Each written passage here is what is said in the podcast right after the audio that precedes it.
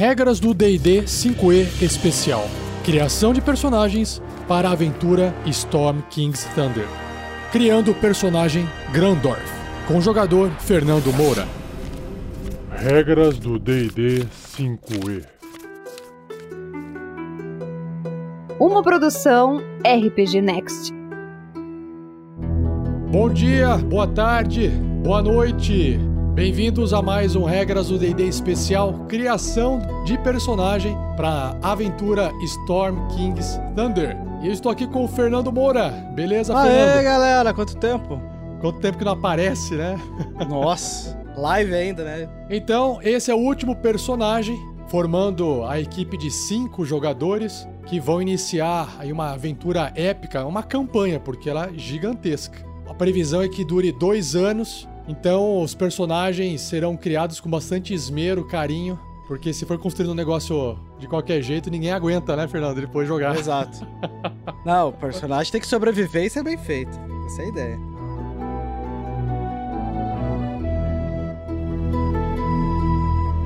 Seja você também um guerreiro ou uma guerreira do bem. Para saber mais, acesse padrim.com.br barra rpgnext ou picpay.me barra rpgnext.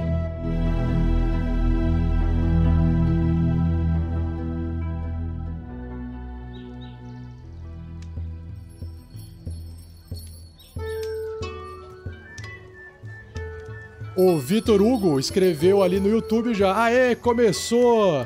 Boa Aê, noite! Uhul! O Edward Oliveira, aê!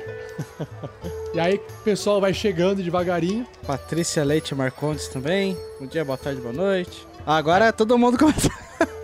É, vai acumulando. O Eric Souza, aê, caralho, tamo aqui Canal mais do Jamal. Douglas Souza. Agora vai ter três armaduras, Fernando.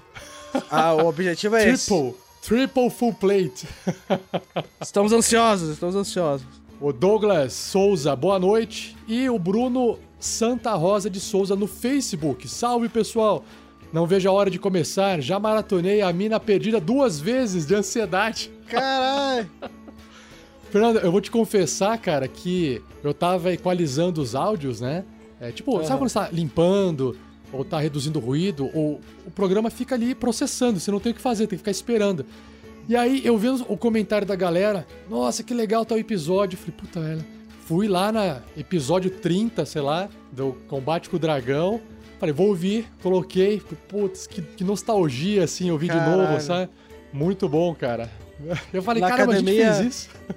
Na academia eu tô ouvindo de volta os testes. Na Ah, é legal só também. escuto 15, 20 minutos, não escuto tudo. Eu vou guardandinho assim. A É legal, é era, legal. Era muito legal, cara. É legal, é legal, é legal relembrar. Não, e antes de eu entrar, tem os vozes de uma galera que eu nem conheço. Assim, caralho, É. que é esse cara, Tipo, velho? O primeiro episódio tem um amigo meu, aí no segundo já não tem mais, aí entrou outro, É. aí no terceiro já não tem mais. E a forma como vocês iam resolvendo isso é engraçado, velho. É, engraçado.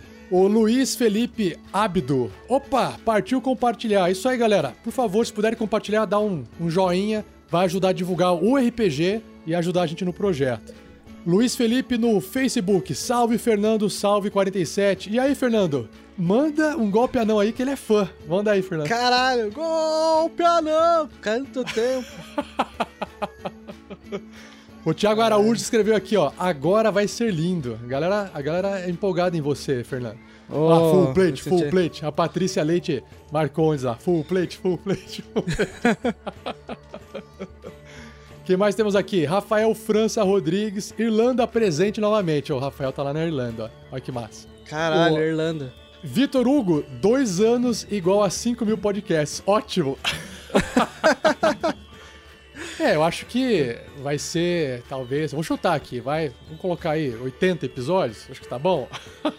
Não sei. Ah, eu, ó, eu Depende, acho que a gente chega depende. no 100, velho. Acho que a gente chega no 100. No depende mínimo da- 100. do caminho, depende, do- depende de uma série de fatores. Enfim, não dá pra saber. Sabe por quê? Sabe o que, que eu acho? Porque na, na Mina Perdida, às vezes a gente tava lá, não, a gente tem que fazer isso, a gente tem que fazer aquilo, a gente começava a focar numa parada e você chegava e dava um gatilho, assim.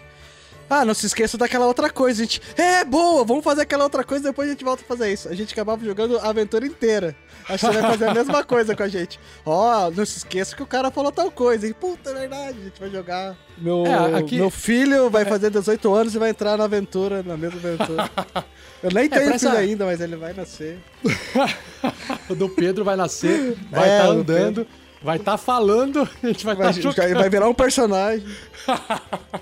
Deixa eu ver aqui, ó. Eric Souza voltou a escrever aqui, ó. Já tô na terceira maratona da mina perdida lá. O pessoal tá, tipo, batendo pau na mesa, sabe? Eu já ouvi duas vezes, outro tira assim, pá, eu já ouvi três vezes. Eric Souza, já tô quase dublando. já tô decorando as frases. Ou seja, um chegou e falou assim: tô ouvindo duas vezes, pá, o outro, tô ouvindo três vezes, pá, o outro, eu já tô dublando. Pá, destruiu. Tiago Araújo, acho que já ouvi aquele episódio da graxa umas quatro vezes. Sabe aquele que o pessoal escorrega, cai lá do. Ah, cara, que você colocou aquela musiquinha, cara. Nossa, muito bom. O Bruno Santa Rosa de Souza também no Facebook, ele volta assim, ó. Só compartilha se mandar um golpe anão. Vai lá, Fernando. Mais um golpe anão? mais um, três. mais um. Golpe anão! Rolar o dado, senão não funciona. Luiz Felipe, salve 47, salve Nossa. Fernando. Manda um golpe anão. mais um. Golpe anão! Tirei quatro de novo?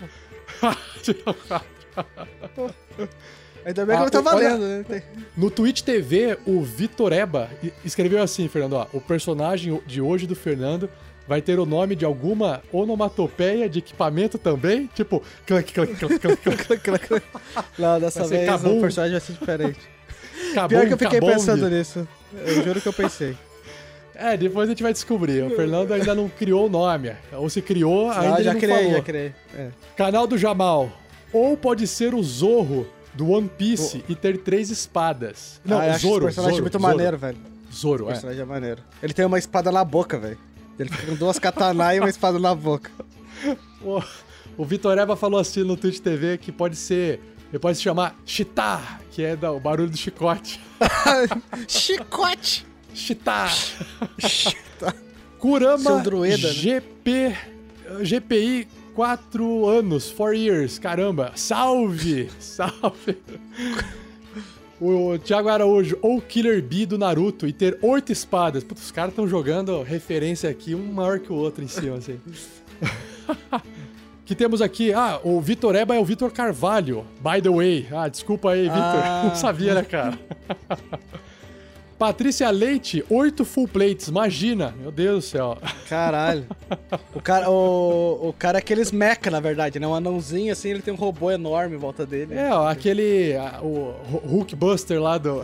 Hulkbuster, é uma armadura por uma armadura, né? Um Isso, robô não, por e robô. quando, quando eu editei o- os episódios na época, eu peguei só efe- alguns efeitos sonoros do filme do Homem de Ferro, que tem eles montando as, as armaduras, sabe? Aí eu usei ali pra poder montar. Por isso que deu aquela impressão de estar montando uma armadura. O Rafael França Rodrigues no YouTube, você teremos um bárbaro hoje? Ele fez uma pergunta. O Woldrin Eternal, e aí, mano, like, like e share, like e share, Woldrin. A Patrícia disse que meio orc bárbara também é imbatível. Também é. Não, meio orc bárbara de TPM é imbatível. Ah, de TPM, é verdade. Me fugiu o TPM. Aí sim é imbatível. e o Brunão Crash no YouTube, agora sim, depois do golpe anão, estou assistindo e compartilhando em todas as mídias. Aí, Fernando. Mas é a camiseta tenho- do golpe anão, né? A gente tem uma camiseta, a gente não lançou ainda essa camiseta, pior né? que tá bonita a camiseta do golpe anão. Tá bonita, precisa lançar, né? Precisa É. lançar a camiseta do, do golpe anão. Eu tô achando que agora que essa galera é empolgada, acho que vale a pena, hein? E o Douglas criar um novo Souza. bordão, velho. Não, tá escrito, lembra na camiseta assim, um golpe anão grande? Não, não, mas O- pro novo personagem tem que fazer um bordão. Ah, não, mas é, isso, isso nasce. Isso, é, você o não- golpe anão nasceu mesmo. velho. Nasceu, ele nasceu, é uma coisa natural. Ele, ele vem, ele vem. Douglas Souza no YouTube, Clank Buster, aí sim. e o Vitor Carvalho. Vitor Carvalho no Twitch TV tá escrevendo aqui ainda, ó. Cara, eles estão todos fazendo os personagens sem saber um o que o outro tá criando? É isso mesmo, ninguém sabe o que o outro tá criando. Pior que Espero que não seja preciso uma party equilibrada. Não, é, na verdade, Não. assim. Heróis são queriam- feitos do desafio, entendeu? Eles só, não, eles só queriam evitar assim de, ah, todo mundo escolheu, ou metade escolheu o guerreiro, pra não ficar todo mundo igual assim. Ou é, todo mundo resolveu pegar mago. Não que não, não desse pra fazer isso, uma galera de mago indo assim, mas é, é, a diversidade fica mais interessante porque quando um não consegue fazer uma coisa, o outro faz. A diversidade traz essa diferença. Luiz Felipe no Facebook, pegue todo o meu dinheirinho e me dá essa camiseta.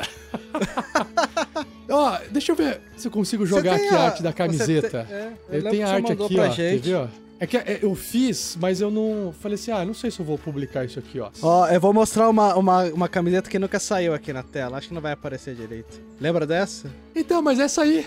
É essa, né? É essa. Olha lá, o pessoal tá vendo aí na foto do Fernando. Eu tô arrastando aqui, ó. É que acho que ainda dá para melhorar, não sei. Tem um monte de frase do Clank, ó. E essa camisa Pronto. foi feita antes do final da, da aventura. Foi, foi, foi. Uhum. É. O Brunão Crash perguntou no YouTube se já tem uma data para a estreia da aventura. A data é janeiro. A gente só não fechou a data porque tem gente que tá de férias, então a princípio, se nada desmarcar, é dia 22 de janeiro. Se nada acontecer, nenhum imprevisto, é dia 22 de janeiro. A camiseta, o pessoal tá comentando aqui da camiseta, o, o, o Vitor falou, caramba, que camiseta foda, já quero. o Douglas Souza, preciso dessa camiseta. E aí o, o, canal do Jamal falou que tá enfiando dinheiro na tela do PC, tá jogando, take my money. Tiago Araújo, eu espero que vocês façam o mesmo todas as sidequests, porque era bom essa coisa durar 70 anos. Cara. Depende, depende, Tiago. Eu não sei, assim, nem eu terminei de ler a aventura, que tem 264 páginas. Então eu não sei também exatamente como é que ela se desenrola. Então eu vou lendo devagarinho ela para descobrir se realmente tem como fazer todas as side quests, né? Porque às vezes não dá. As coisas estão acontecendo ao mesmo tempo e não dá tempo de eles fazerem um negócio porque já foi. Já foi destruído ou já foi, sei lá, abandonado e aí não existe mais. E aí o, o Luiz Felipe lá no Facebook, carai, quero agora a camiseta. É maneira, né, cara? É legal, olha. Ó, vamos ler as frases aqui, ó. Começa lá em cima, assim, Clank. Aí embaixo tem velho guerreiro não. Aí tem as frases mais relacionadas a ele, ó. Honra e lealdade acima de tudo. Não sabe recusar um desafio. Sonha com uma full plate em cima de outra full plate. Cinzento e sortudo também são os bois. É, é, eu peguei exatamente a frase que você falou e coloquei. É, também são os bois. Uma vez, Clank quase morreu para um dragão. Quer dizer, os outros. Essa frase foi muito boa. Outra aqui. Rejeita chicote, prefere machado. Insulta seus inimigos dizendo babaca. Babaca. babaca. Outro. Super organizado, com seus tesouros e usa abaco. o abaco. Quer reconquistar a sua honra. Aí tá ali embaixo. Golpe não! Aí tá assim. Pune seus inimigos. Fecha o esfíncter com coragem. Essa é a melhor frase. Apreciador de cerveja e frango frito. Aí tem os iconezinhos ali, tem a cervejinha, o frango. E aí tem lá, mestre de batalha, sua armadura, suas panelas fazem muito barulho. É o Clank, velho. É isso aí, ó. Tá aí, galera. Essa camiseta, então, quem sabe a gente não lança ela aí, né? A gente pode fazer um, um financiamento coletivo recorrente. Os interessados se comprometem financeiramente, a gente entrega para vocês. Pronto. O, o, Luiz Felipe falou assim: ó, não sei se tá chovendo aqui, mas eu tô chorando depois disso. Beleza, Fernando, vamos então começar a montagem Bora. do seu personagem? Tá preparado aí? Tudo, tô com o bloquinho, tô com a caneta, tô com certo. os livros abertos aqui.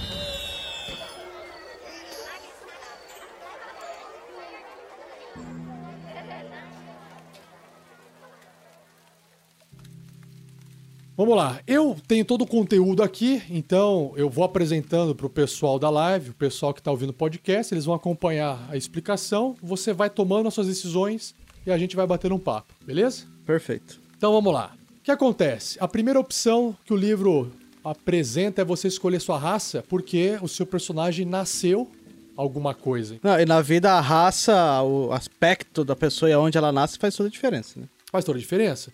E no D&D quinta edição, por mais que algumas raças possam beneficiar mais algumas classes, você pode facilmente ser qualquer raça e escolher qualquer classe. Porque Isso é vai... para mim a melhor parte do novo é D&D, assim. Porque o que vai fazer você depois, vamos supor, você fala assim, ó, eu peguei meio orc, vamos supor, eu quero ser mago. Não parece combinar meio orc com mago, né? Mas quando você chega na parte de atributos, né, de colocar os pontos lá nas, na, nas suas habilidades, você aumenta a inteligência e acabou, resolveu o problema. Você coloca bastante ponto de inteligência, pronto, você fez o mago, né? Então fica muito legal montar qualquer personagem assim. Acho muito legal.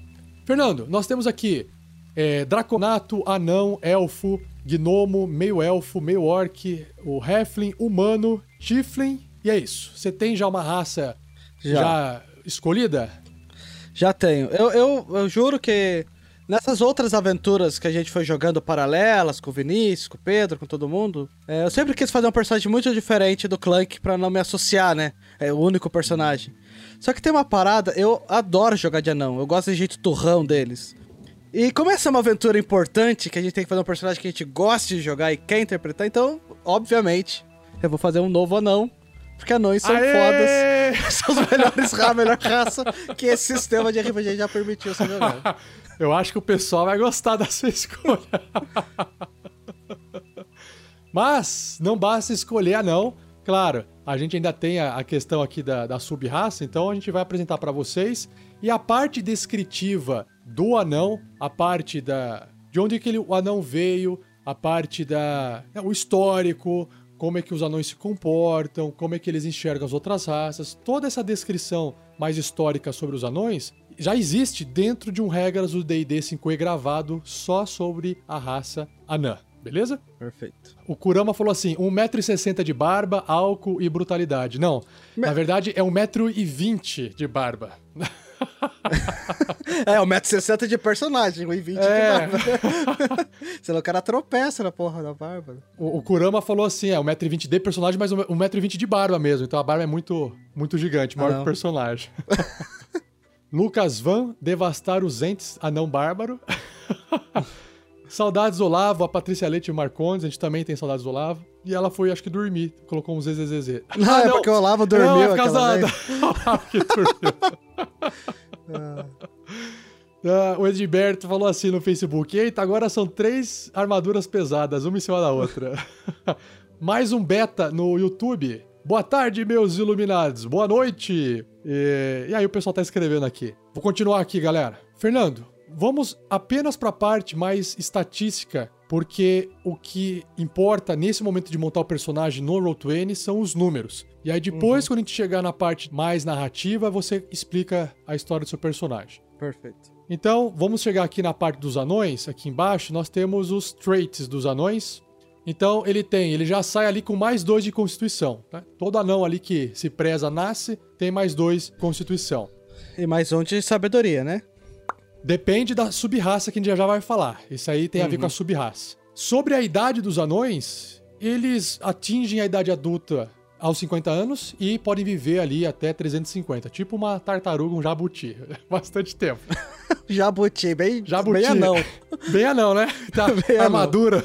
Anão. Armadura, não vai pro mar salgado. Uhum.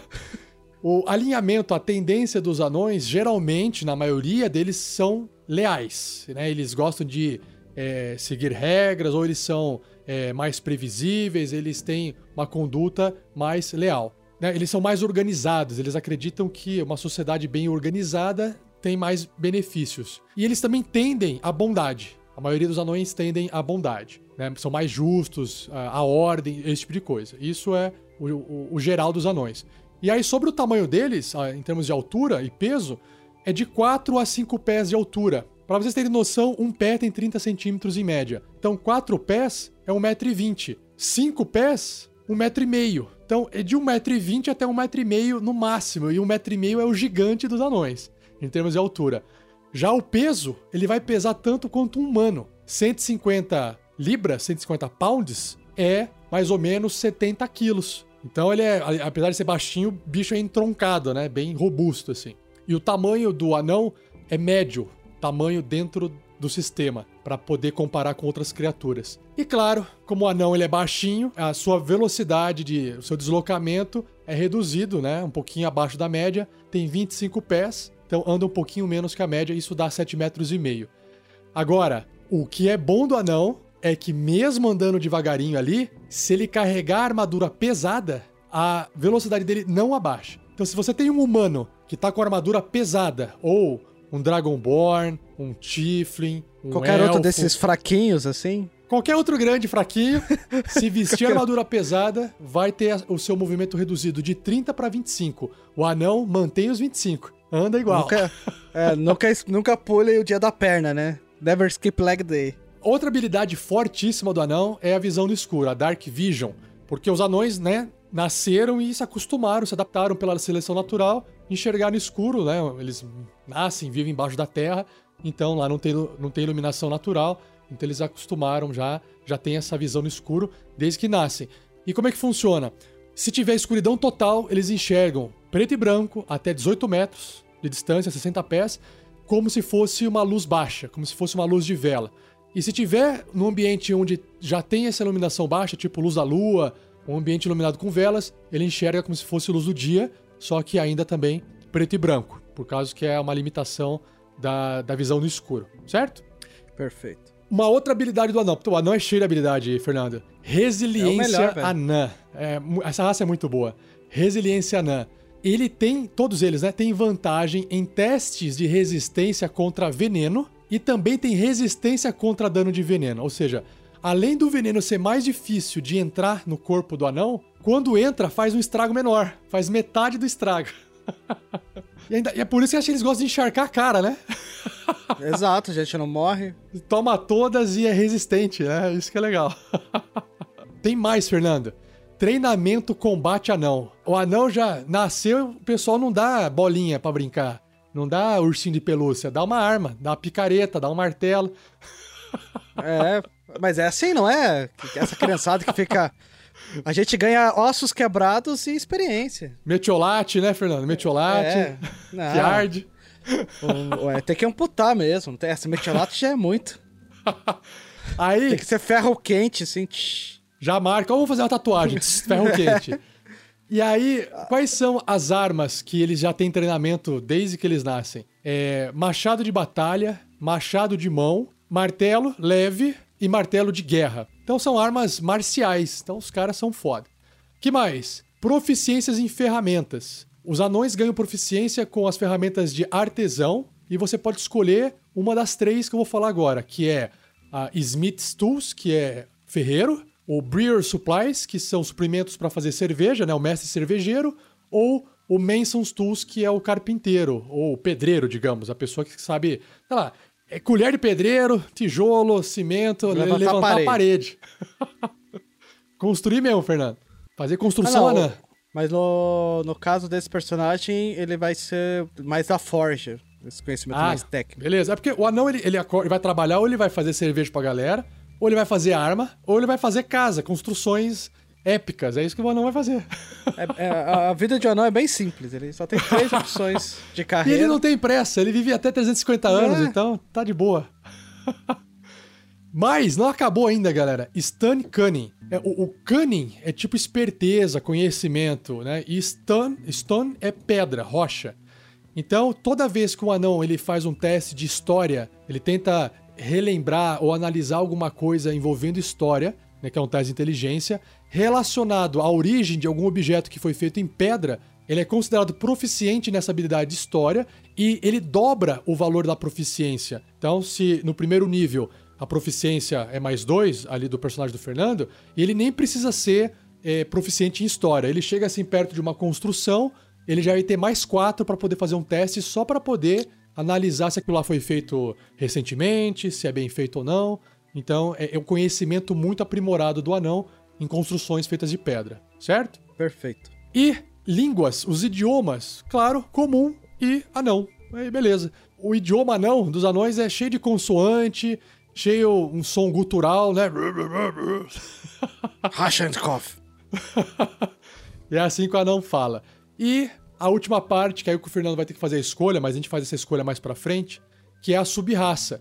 Né? Tem dois tipos de anões, dois povos de anões que populam todo o mundo de D&D, que são os anões da colina e os anões da montanha. Quais são as diferenças entre elas? A, a parte do Duegar, que é um anão que mora no Underdark, ele tá citando aqui que existe, mas não é geralmente uma raça, uma sub-raça, né? Que o jogador pode Sim. jogar, né? Então, mas ele existe aqui se o jogador quiser. é, não sei se pode escolher aqui, ó. Não, não pode. Ele diz que não, assim, não tem opção de escolha aqui no Roll20.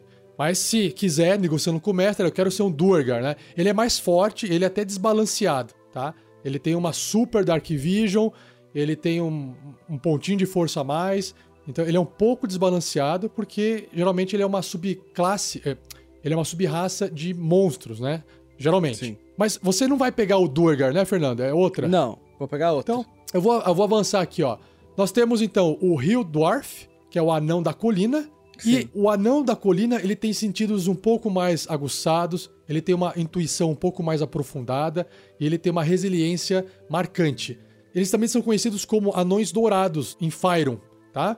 E o que, que ele tem de diferença aqui? Ele tem mais um de sabedoria, né? Tem mais um pontinho em sabedoria e também tem uma habilidade chamada Dwarven Toughness, que é a, a dureza ou a, a Resistência resistência. É, resistência anã. Ou seja, ele tem mais um ponto de vida para cada nível que ele ganhar. Então, no nível 1 vai ter mais um pontinho, aí no nível 2 vai ter mais um, fora os pontos de vida normais. Então, se você ganha comparar um a cada level, né? um a cada level, exatamente. É como se você tivesse, mais ou menos, dois pontos de constituição a mais. É, Sim. né? Com aquele bônus, você estaria ganhando um ponto a mais de vida, entendeu? É como se fosse isso. Então, o anão da colina, ele é extremamente durável, porque já é anão, já tem constituição, Sim. aí tem mais ponto de vida. É a criatura mais durável que tem no mundo do D&D. E nós temos o anão da montanha, o Mountain Dwarf, que é mais forte, mais duro, mais resistente, mais brutamonte, acostumado a uma vida difícil porque vive dentro das montanhas. Sim. Eles também são conhecidos como anões do escudo, né? O Shield Dwarves, em toda essa região norte de Fyron. O que que esse anão tem? Nossa, mais dois. De força. Mais dois de força. Que ignorante. Caralho. O outro é mais um de sabedoria. Esse é mais dois de força. Mais dois de força. E também tem proficiência com armadura anã. Ele tem proficiência com armadura média. Nossa! E leve. Que o anão E já leve. tem de pesada, e, né? e leve. Ô, Fernando, olha só. Olha só, só. Vou fazer um parênteses aqui. Eu já falei isso lá no Regras do D&D 5 e eu vou repetir aqui. Um mago, por exemplo, um mago, tá? Um mago não, não é proficiente, ou até um feiticeiro. Eles não são proficientes em armaduras nenhuma. Se eles usarem armadura, nem que seja leve, eles não conseguem fazer magia, porque aquilo atrapalha eles, eles não conseguem executar e fazer magia, porque eles não são proficientes. Se você monta um personagem anão, feiticeiro ou mago, por exemplo, já no primeiro nível você já pode sair fazendo magia vestindo uma armadura média. Porque anão é mais foda, entendeu? Porque anão. Imagina que apelação que é, cara. Não dá pra matar uma- um, um, um conjurador desse, cara. É muito forte, é muito forte. Anão mais duro. O Vitor Nunes mandou ali. Anão mais duro. Vamos ver o que o pessoal escreveu aqui, ó. O Thiago Araújo, ele falou assim: Tô achando que vai virar um anão clérigo, hein? Ou um anão tipo Caster. O Fernando gosta de mago. Ó, já tá, de- tá Ah, chutando aqui. O Eric, o Eric Souza falou assim, Fernando, também queria ver um priest, né? Um, um, um clérigo, um padre. E é o, o, o Thiago Araújo. É o RPG Next. E o- é que o RPG Next nunca explorou muito os deuses, fora umas visões do Erevan. O Lucas Van também escreve: Fernando, não podia faltar. É zica. Aí, Fernando. Zica. Eu faço grávidas terem problemas com su- sua gestação. Vamos ver, vamos ver aqui, ó. Nós temos aqui então. Fernando, é. Depois, né, ah, de ele já ter marcado que você tem mais dois de constituição, o próximo passo na montagem da ficha no Roll20 é você escolher um alinhamento, uma tendência. Você Eu não já tem uma tendência em qual o mente? tipo do, do anão? P- Depois, depois. Primeiro, Depois, ah. A tendência. ah, então, eu tô tendendo a neutral good. Neutral, neutral, neutral, good. Neutral good. Deixa eu ver Eu se ia eu tenho aqui Chaotic. Good, mas eu acho que o Chaotic Good ia deixar o personagem meio difícil de lidar com a equipe. Eu tenho aqui, na verdade. Não, eu vou ler, eu vou ler o que significa neutro e bom, e aí você. Ah, você o, o- só pra reforça. corrigir ele. O Ah. anão não tem proficiência em armadura pesada, né? É o que falei, Não. mas não é armadura. Não, é armadura leve e média. Se for Mountain Dwarf, o anão por natureza não, né? O, ana- a- o anão não, mas a hora que ele é anão, com subraça anão da montanha, aí ele Sim. já aprendeu lá dentro da montanha a usar armadura média. Então, Leve e eu- média. Eu falei besteira ali, então. Mas você só tem que se preocupar com isso com a sua classe, porque se você pega uma classe tipo guerreiro, paladino, que já tem proficiência em armadura, aí, aí não importa é, essa proficiência do anão, entendeu? Olha só, Fernando, o que, que significa um personagem que tem um alinhamento neutro, ou seja, ele tá entre o caótico e o leal, e ele é bom. Ele, tá, não é, né, ele não é neutro e nem maligno, ele tá no lado bom. Um personagem neutro e bom, tá aqui, ó. é a tendência do povo que faz o melhor que pode para ajudar os outros de acordo com suas necessidades. Muitos celestiais, alguns gigantes das nuvens e grande parte dos gnomos são neutros e bons. Então é isso, ó. Você tenta fazer o melhor que você pode de acordo com as suas necessidades. Por isso que ele. Né, fazer o que melhor que pode é ser bom, mas não é leal porque você não é tão regrado assim. Você não Isso. é tão Caxias, né? Isso, eu não sou caótico, eu não sou porra louca, né? Não sou Isso, é, não, meio que não né? faz as coisas quando pensa, sei lá, dá na telha e quer fazer, né? Beleza. Tudo bem, não tem problema nenhum. Agora, a gente escolhe a proficiência em ferramenta. Você comentou que queria ser é, ferreiro, né? Que ele aprendeu a faz, forjar as coisas. Isso. E agora sim, a gente entra na sua sub-raça. Qual das duas que você vai querer? É, o Clank era anão da montanha, né? Então, Certo. pra dar uma diferenciada dessa vez, a gente vai de anão da colina. É esse Opa! pontinho de sabedoria aí. E esse anão. O Clank era meio burrão. Porra louca, esse anão vai ser um pouco mais equilibrado. Não muito. Ele vai ser mais Olha, é, olha neutral só. é, good. a, a sabedoria não vai influenciar no jeito que a pessoa fala. né? Exato. Então, você pode ter um personagem como o Clank bastante sábio, mas com uma inteligência um pouco mais baixa, ele acaba falando daquele jeitão. Ou seja, ele, e- ele pensa direito, ele pondera as coisas, ele é uma pessoa que entende bem o mundo em volta dele, só que ele é simprão. Então, a inteligência é que vai ditar muito mais a forma que a pessoa fala. Se ela é mais erudita no jeito de falar, ela é mais inteligente, né? Mais estudada, mais inteligente, entendeu? Uhum. Então, Rio Dwarf, que é o anão da colina. Antes de eu virar aqui, ó, ó o pessoal escrevendo aqui no, no chat aqui, ó. Olha só, tá, é, quer ver? É, o Lucas Van, anão clérigo de moradinho com full plate, escreveu. O Thiago Araújo, que moradinho o quê? Vira clérigo de um deus mais diferenciado que é mais da hora. o Douglas Dare, aê, meu... E que? Meu petista, petista. favori- favorito? Que você? petista, mano! Se é de esquerda, não é só ter PT. que besteira. É, vamos deixar o, discurso eh, de- ideológico político de lado que não ajuda ninguém, né? Na verdade, não, faz Não. o país ir pra frente, né? Todo mundo quer ver esse país crescer e virar uma puta potência, essa que é a verdade. Vitor Nunes, faz clérigo! Tá, tá- a galera tá pedindo. Eu acho, que, eu acho que o Fernando vai fazer clérigo, não, galera, mas sinto muito, mas vamos lá. Próxima etapa, Fernando. Agora a gente vai escolher a sua classe. Eu vou falar rapidamente quais são, e aí você fala qual que você vai ser. E aí vamos ver se o pessoal vai acertar ou não, beleza? o Edeberto, ó. O Edeberto escreveu assim, ó. Clérigo de um Nicolas. Por favor. o melhor deus de todos. Vamos ver. O, o Bruno, o Bruno, Brunão Crash no Twitch TV falou que, ah, eu queria ver um anão monge bêbado. Ah, legal também. Anão monge fica massa também. Olha, eu, eu juro que eu pensei em fazer monge. O monge Ah, é maneiro pode pra caralho, velho. Maneiro, maneiro. Vamos lá. Qual que você vai escolher? Ó, ó. A decisão, a gente. Eu pensei muito nesse personagem. É um personagem que tem uma personalidade. Eu gosto da personalidade dele. A forma como eu imaginei que esse personagem criaria e cresceria e o que ele acabaria sendo. A melhor forma de ele conseguir agir do jeito que ele vai agir é sendo um clérigo. Então a gente vai de O Priest. pessoal acertou. É, o Aí, pontinho de galera. sabedoria é pontinho de sabedoria, né? A maioria tava torcendo pelo anão clérigo. O Douglas Souza queria um anão Arlock, mas a maioria falou clérigo. Agora resta saber se vai ser o clérigo de Nicolas, né? Porque aí acho que se for clérigo de Nicolas, o Fernando vai virar vai virar referência pra sempre no Tarrasque na Moto. mas aí eu discuto com o Fernando depois dessa parte aí. Vamos lá. Bom, galera, o clérigo é foda. Não é aquele padrezinho que fica lá na igreja rezando, não. É o cara que veste aquela armadura e vai pra pancadaria, cara. Então o bicho luta, o bicho faz magia, clérigo é pancada. O que, que o clérigo tem, assim, de, de bastante forte, né?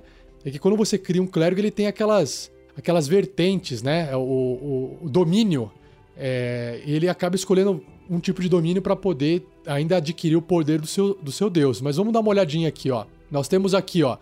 Pontos de vida do clérigo. 8. Um dado de 8 faces. Ele começa então com os dados de vida de 8. Que não é tão forte, não é forte igual o Bárbaro, que é um D12, não é tão bom quanto o Paladino Guerreiro, que é um D10. É, tá no meio ali. Também não é tão fraco quanto os magos os, os conjuradores, que é um D6. Um D8. Maravilha. E agora sobre as proficiências. Então, o anão da colina não tinha essa proficiência em armaduras, né? Mas o clérigo traz as proficiências em armadura leve, armadura média e escudos. Então, se de repente o clérigo do Fernando quiser um dia vestir uma full plate, basta ele se preparar para chegar ali no quarto nível, pegar um fit de armadura pesada e aí ele pode vestir uma full plate se ele quiser, certo? Nós temos aqui armas. O clérigo ele é proficiente com armas simples. O que, que são armas simples? São geralmente porretes, é, adaga, é, armas que a população em geral sabe manusear. Armas simples. E nenhuma ferramenta adicional. Sobre os testes de resistência, nós temos testes de resistências em sabedoria, que ele vai ser proficiente, e carisma. Então ele vai, ele vai resistir mais a alguma coisa mental. E as skills, que são as perícias que o clérigo sabe, são duas entre história, insight, medicina, persuasão e religião. Já já a gente chega aí, Fernando, para poder escolher essas opções e eu vou dando uma olhadinha aqui se tem mais alguma coisa de importante, beleza? Perfeito. O clérigo também é um conjurador de magias. Ele vai ter magias de nível zero, ele vai preparar magia, ele vai ter toda a questão mágica envolvida. Também ele é um conjurador de rituais, ou seja, algumas magias ele pode fazer como se fosse um ritual, vai ter um foco arcano, tipo um símbolo do seu deus, e depois ele também, com o tempo, vai acabar escolhendo ali um domínio divino. E esses domínios divinos vão trazer o poder para ele que é canalizar divindade, a parte de eh, expulsar mortos-vivos, enfim, tem uma série de coisas, destruir morto-vivo, uma série de coisas que o personagem vai evoluindo. E entre os domínios divinos, nós temos o domínio do conhecimento, o knowledge domain, nós temos o domínio da vida. Só para vocês entenderem, o domínio do conhecimento vai trazer um grupo de magias que vai ajudar o personagem dele, talvez entender melhor as coisas, identificar, encontrar. Já o domínio da vida é o foco em cura, né? Manter as coisas vivas. E nós temos também o domínio da luz, que tem essa coisa a ver com fogo, com, né, é, sabe, limpar com a luz, né, o mal, e da né, jogar a luz em cima da escuridão. Então, tem bola de fogo, é, mãos flamejantes, enfim. Ou seja, um clérigo pode fazer bola de fogo se ele for do domínio da luz. Que legal. domínio da natureza, que vai ter essa relação próxima com a natureza. Nós temos também o domínio da tempestade, que pelo próprio nome né, diz, vai trazer todas as magias que tem a ver com eletricidade, trovão, esse tipo de coisa. Nós temos o domínio do é, o, o Trickery do, Domain, que é o, o domínio da trapaça, que também vai trazer magias de controlar a mente das pessoas, de enganação, esse tipo de coisa. Então, o clérigo é, é bem versátil. E o domínio da guerra, que eu acho que é o último, que vai trazer, né, magias que vão ajudar o clérigo a guerrear. Então, escudo mágico, escudo da fé, arma espiritual, esse tipo de coisa. Certo? Então tem bastante coisa certo. aqui. O que a gente vai escolher agora, Fernando, são as suas duas perícias, as skills do seu clérigo. Você quer escolher o domínio, mas não. É, ele fica mais para baixo. Então a skill é aquela de história, insight, medicina, persuasion e religião. Isso, você tem que escolher duas. Eu vou escolher. Você vai escolher história e religião. Isso. História não é porque você é, é formado em história, não, né? Não. Não, mas sabe de uma coisa? Eu acho que eu não, vou pegar história, eu vou pegar insight. A, a história, ela ajuda quando você está diante de uma é, situação histórica e quer obter mais informação. O insight, ele é, tem a ver com relações sociais. Se alguém estiver mentindo para você, você Sim. tem mais chance de saber se ele está mentindo ou não. É, eu acho legal esse clérigo meio sabichão, assim, ah, você está mentindo para mim, deuses, blá blá blá. E como aqui é o único momento que eu vou poder pegar insight, então acho melhor aqui. Beleza. É... Ou melhor, insight e. Ó, religião não é só para você entender sobre a religião. Uh, o lore da religião é você tá diante, às vezes, de uma criatura que é morta-viva ou um demônio. Você pode se lembrar dos pontos fracos, dos pontos fortes daquela criatura através de um teste de religião. Você pode, sabe, cara, eu estudei essa criatura, eu me lembro, eh, não usem fogo contra ela, entendeu? A religião também pode te ajudar nisso. Hum, personagem, eu sei os momentos que eu posso escolher as coisas. Sim, claro. Porque precisa... eu não queria escolher duas vezes a mesma, sabe? Não, se, se no seu background tiver a mesma skill, a gente volta e troca, entendeu? Então, então eu vou pegar Insight e Persuasion. Identificar se alguém tá mentindo e persuadir é você tentar convencer as pessoas através de argumentos lógicos que fazer Sensatos. determinada coisa é melhor. Legal. Boa, boa, boa. Bom, ah, uma explicação rápida aqui para ficar pro pessoal também que está nos ouvindo. Preparando e fazendo magias, né? Então, o clérigo ele prepara uma lista de magias de clérigo que estão disponíveis para ele poder conjurar dentro da lista de magia de clérigo. E quando ele faz isso, você escolhe um número de magias igual ao modificador de sabedoria mais o nível do clérigo, no mínimo 1. Então, se você tiver lá 14 de sabedoria com mais 1, né, no nível 1, você vai ter o bônus de mais 2 de 14 de sabedoria, mais 1 vai dar 3. Então, você vai escolher lá 3 magias, por exemplo, que você tem bastante sabedoria para entender bastante magia. A magia precisa ser de um nível do qual você tem slots de magia. Claro, você não vai saber uma magia de um nível maior que você ainda não sabe eh, fazer, conjurar. Claro. Sobre os cantrips, que são truques, que são magias de nível zero, que o personagem pode fazer à vontade, que não gasta espaços, slots de magia, no primeiro nível, o Fernando vai escolher pro, pro personagem dele três cantrips, três truques, mais pra frente ele vai escolher, também da lista de magias do clérigo. E você vai aprender um truque adicional de clérigo da sua escolha quando você atingir níveis mais altos, de acordo com a tabela do clérigo, que tá aqui, que eu acabei passando. E eu vou deixar só aqui para vocês irem vendo, porque eu não preciso me preocupar com isso agora. Só deixa eu deixar aqui, ó, no, no vídeo para vocês, ó. Que mais? É, ritual casting é o fazedor conjurador de rituais. O clérigo, ele pode às vezes pegar uma magia de clérigo que tem lá uma tag escrita ritual e fazer aquela magia como se fosse ritual. E aí ele vai gastar 10 minutos pra poder fazer aquela magia e a magia vai ter um ela tipo ela vai ficar ativa de forma diferente, né? Provavelmente ela vai ficar funcionando por um tempo. Por fim, então, a parte importante aqui da escolha do Fernando é o seu domínio, o domínio do seu personagem, Fernando. Então, o domínio da minha, do, do meu personagem, ele tem a ver muito com a personalidade dele, que o domínio vai ser o domínio da tempestade. É o temperamento tempestivo dele, algo assim? É, isso. O Douglas Souza, Wardleman, dá proficiência em armaduras pesadas, ele falou. Ah, que interessante.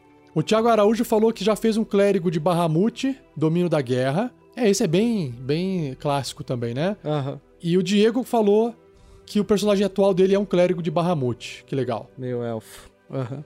E aí, vamos ver se tem mais alguma coisinha aqui. O Thiago Araújo complementou que magia feita com um ritual não gasta spell slot. Sim, verdade. E aí o Eric Souza só. prevê cabeças esmagadas, hein? e o Diego Contiero da Silva achou que esse domínio, esse domínio também é muito bom, da Tempestade. Legal. É, show. eu achei ele muito legal, cara. Tô... Eu não, eu não conheço direito assim. Eu lembro que eu li, eu gravei um Regras do DD 5E, falando todo sobre o clérigo inteiro, e é grande porque esses domínios estende, né, a leitura. Sei. Assim, eu lembro que tem a ver com tempestade, mas eu não lembro dos detalhes. Mas eu acho muito massa os domínios. Acho muito legal esse negócio de domínio. E olha só, Fernando. Então, o seu personagem, por causa desse domínio, já sai com proficiência em armas marciais. Ou seja, o clérigo era só arma simples. Agora, pum, armas marciais. E proficiência em armadura pesada também. Ah, isso aí, full play, ah, a triple full plate já tá aí, ó. Só comprar mais três vezes proficiência em armadura pesada e vai dar tudo certo. E aí nós temos uma habilidade aqui chamada é, Wrath of the Storm, a fúria, a ira da tempestade. Que até vai combinar, Fernando, com a aventura que é Storm King's. Thunder, né? Ele fala assim, ó. Também no primeiro nível de personagem, é, você pode afastar, usando trovão, afastar os atacantes, né? Com algum tipo de coisa de trovão aqui, ó. Quando uma criatura que está a cinco pés de você, cinco pés significa que está bem do seu lado ali, que pode ver você, que você pode ver, acerta você com ataque, você pode usar a sua reação.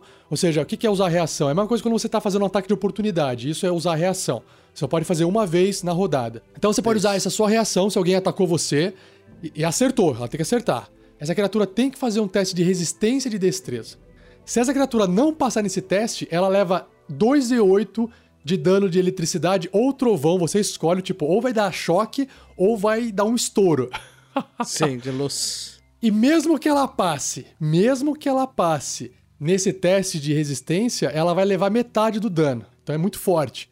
Cara, é, basicamente você dá uma descarga elétrica na pessoa, tipo, super choque. Ou... É, e, Pô, e eu uso isso, isso. O, número de modificador de sabedoria que eu tiver.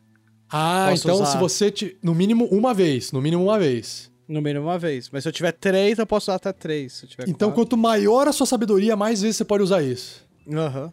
Então, você reganha essas cargas quando você dorme, né? Você faz um descanso longo e aí você recupera. Então, ficar de olho na sua sabedoria aí. Legal, show de Exato. bola. Muito bom. Nós temos que mais aqui? Bom, agora a gente já escolheu a sua classe, a gente vai para os seus atributos, né? As suas habilidades, força, destreza, constituição. Vamos lá? Vamos lá. Então, Fernando, é o seguinte, aqui eu vou usar um método para criar o personagem. Isso eu acabei não falando para você antes e nem para os outros jogadores. Mas eu, queria, eu escolhi esse método para poder ter um controle maior e ficar todo mundo mais balanceado, não correr o risco de ninguém ficar mais fraco, ninguém muito forte. Então, compra de pontos. Ah, e aí é você legal. tem, você tem 27 pontos e você pode distribuir da forma que você quiser entre os seis atributos: força, destreza, constituição, inteligência, sabedoria e carisma. Só que você só pode escolher entre 8 e até no máximo 15. E aí você vai me falando, eu quero tanto aqui, tanto lá. No começo você só fala o que você quer colocar mais, que eu coloco e depois a gente ajusta os pontos finos, se você precisar. Perfeito. Aqui o Roll20 diz, né, sugere que para ser um clérigo aqui, para montar o seu personagem, sabedoria é o atributo principal, claro, por causa da magia. Sim. E aí você pode escolher como secundário força ou constituição. É o que ele sugere para você sair colocando os maiores valores, gastando o maior número de pontos, né? Sim. Eu vou de sabedoria, né, pro maior e força. Eu coloco, então sabedoria eu vou colocar 15, o máximo Oh, de sabedoria. Aham. Tá. Então, você caiu para 18 pontos restantes, né, na, na compra, e você tá com uma sabedoria 16 por causa daquele pontinho extra lá. Perfeito. Perfeito. E a força, quanto que você quer de força? Ah, posso colocar 14 também? Pode, ó, colocando 14, você ainda tem 11 pontos para gastar e a sua força continua 14 porque você Nossa, não tem nenhum 11. bônus, né? 2 em constituição, 2 em inteligência e 2 em carisma. É, você tem 11 pontos. Então, se você colocar 2 em cada um deles, ó, 2 em destrezas vai para 10. Se colocar 2 em constituição, vai para 10. 2 em inteligência também vai para 10. E se colocar 2 em carisma, também vai para 10. Aí sobra 3 pontos. Então na constituição eu vou colocar 12. Se você colocar 12 na constituição, sobra 1 ponto. Se você manter os outros um bo- 10. Se manter Eu os tenho outros 10. bônus de, de constituição, né, de atributo, que é 2, né? Eu tô com 14 agora. Deixa eu ver. Você. É, se eu, exatamente. Se eu colocar 12, você vai para 14 de constituição. E mais 2. Sobra um ponto só, né? Um ponto, mas porque você tá com 10 de destreza, 10 de inteligência e 10 de carisma. Você pode diminuir alguns se você quiser. Ele vai descer o carisma ali, ele vai ser um mais velho, um pouco mais Ranzinza. feio, um pouco mais ranzinza. Então vamos pra 8 naquela carisma. Clássico anão não Clássica tão não agradável. ranzinza. Aham. É. Daí sobra 3, né? Sobra 3, você consegue subir constituição pra 14, você consegue subir destreza pra 13, você consegue subir força pra 15 com esses três pontos. Tô te dando só as opções pra ficar fácil. Uhum. Eu acho que destreza ajuda, velho. Não, eu nem... A destreza, olha só, a destreza ela só vai te ajudar pros testes de resistência de destreza, para as habilidades que usam destreza, só que pra a armadura Armor Class, que é a defesa contra ser acertado no ataque, com a Aham. armadura pesada, não vai fazer diferença. Se você chegar numa arma- armadura pesada, se eu não me engano, eu não lembro agora, mas acho que a Chainmail, eu acho que já não se beneficia de nada da destreza. Então, é, você ah, colocando muito ponto em destreza com uma armadura pesada, parte eu da- do benefício da destreza você vai, vai perder, entendeu? Parte dela. Sim. É bom só não ficar no negativo. É, aí tudo bem, não fica no negativo. Não sei se eu tá? vou pra tentar colocar sabedoria 18. Então, nesse. né, não, não tem como. Você é limitado a 15 aqui. A 16, Hum. no caso. Tá no máximo já. Vamos pra constituição. Ô, a inteligência, ela é só pra eh, algumas habilidades, né? A inteligência vai impactar é, nessa questão que a gente falou da de ser vai ser mais simprão na hora de falar e algumas habilidades, algumas perícias. Principalmente as que envolvem conhecimento, religião, arcanismo, natureza, Ah, mas essas não dá pra trocar por sabedoria? porque é, tem a ver com estudo, tem a ver com estudo no livro, você debruçar no livro e estudar, entendeu? Ah, então coloca 12 em inteligência. Tá. Às vezes o personagem tem que ser o personagem e os números tem que não, fazer sentido claro, com ele. não tem problema. 12 inteligência tem um ponto ainda. Que vai pra Constituição, para quando eu ganhar meu próximo ponto de Constituição já... Você pode subir um de Constituição e depois subir um de Sabedoria, indo pra 14 e, e 17 no outro, por exemplo. Aham. Tá bom, coloquei mais um em Constituição, é o que dá pra fazer. E ele fecha assim, ó. 14 de Força, 10 de Destreza, 15 de Constituição, 12 de Inteligência, 16 de Sabedoria e 8 de Carisma. Mas... Fechou? Esse 8 de carisma aí que... Tudo bem. Mas o 8 de Carisma vai trazer a personalidade. A- testes É. como, por exemplo, Deception, que é enganação, é, você usa Carisma. Uhum. Intimidação, usa carisma. Atuação, que é fazer malabares, imitar alguém, carisma. E persuasão, persuadir as pessoas, também usa Ah, eu carisma. comprei persuasão. É, você tá compensando um pouco. É que, é, é que assim, a- o atributo primário do teste é carisma. Não significa que você não possa persuadir usando um outro atributo se você mudar o jeito da persuasão, você entendeu? Sim. O, o jogo ele deixa você fazer isso, não tem problema. Mas... Às vezes, vamos supor, você quer me convencer a comprar um suplemento de academia e eu não quero comprar. Aí você pode vir com o argumento, Fernando, de que matemático, cara, é barato, custo-benefício é muito bom, aí você tá usando inteligência. Ou você pode falar assim, cara, olha como é que eu tô fortão aqui, aí você faz toda uma força, você até pode usar sua força pra falar, me convencer. Entendeu? Compra Ou essa carisma. porra, cara. É, ou, ou Sei. carisma. Você pode usar, falar, não, eu tô usando o carisma pra te persuadir, mas eu- é porque eu tô sendo um cara legal com você, eu tô tentando explicar com calma, eu tô tentando, olha só como eu sou uma pessoa, é, sabe, socialmente aceitável, aí você vai usar o carisma. Então, depende muito da forma que você for interpretar, dá pra alterar ah, o atributo naquele teste. Claro que você não vai conseguir fazer isso em todos, né? Entendeu? Sim. Vai deixar assim? Sim, sim. Tá ótimo. Tá ótimo então? Fechou. Ah. Beleza. Então, vamos agora pro background. Pam, pam. Background, nós temos uma lista, eu vou ler aqui rapidamente, e aí você me fala o que, que você escolheu. Uhum. Acólito, charlatão, criminoso, artista, herói do povo, gladiador, artesão da guilda, mercador da guilda, eremita, cavaleiro, nobre, forasteiro, pirata, sábio, marinheiro, soldado, espião ou órfão. Ó, A, a lista é boa, dá pra confundir bastante gente, mas eu vou escolher nenhum da lista. é, Você a vai customizar.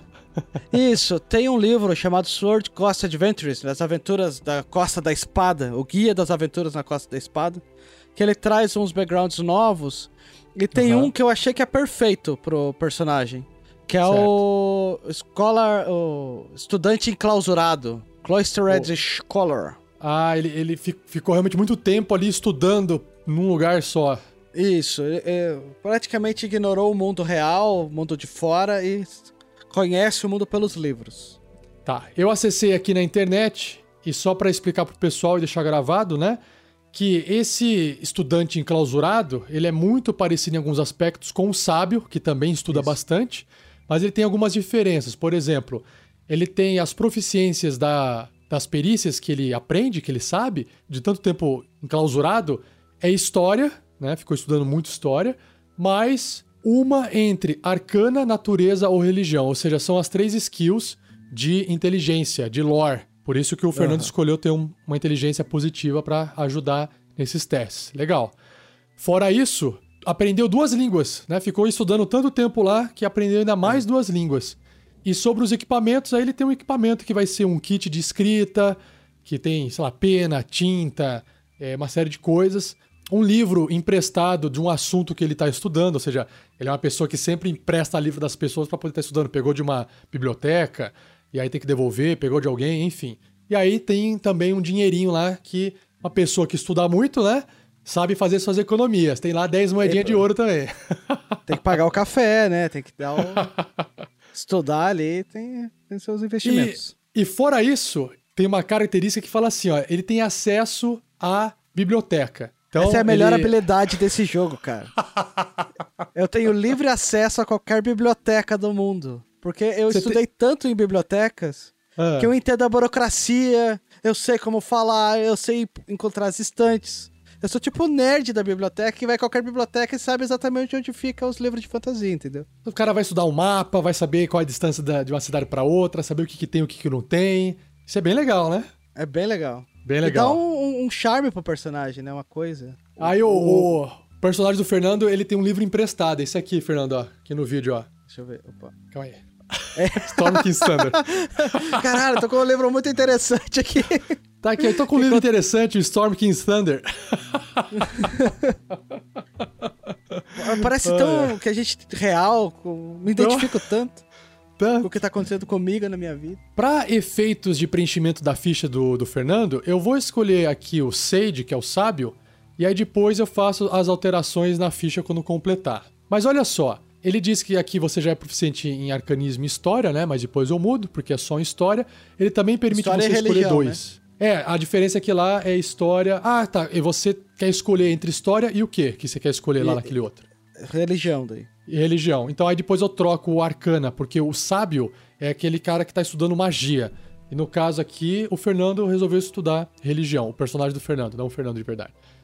É. Mas mesmo assim, além disso, vamos escolher então as suas duas línguas.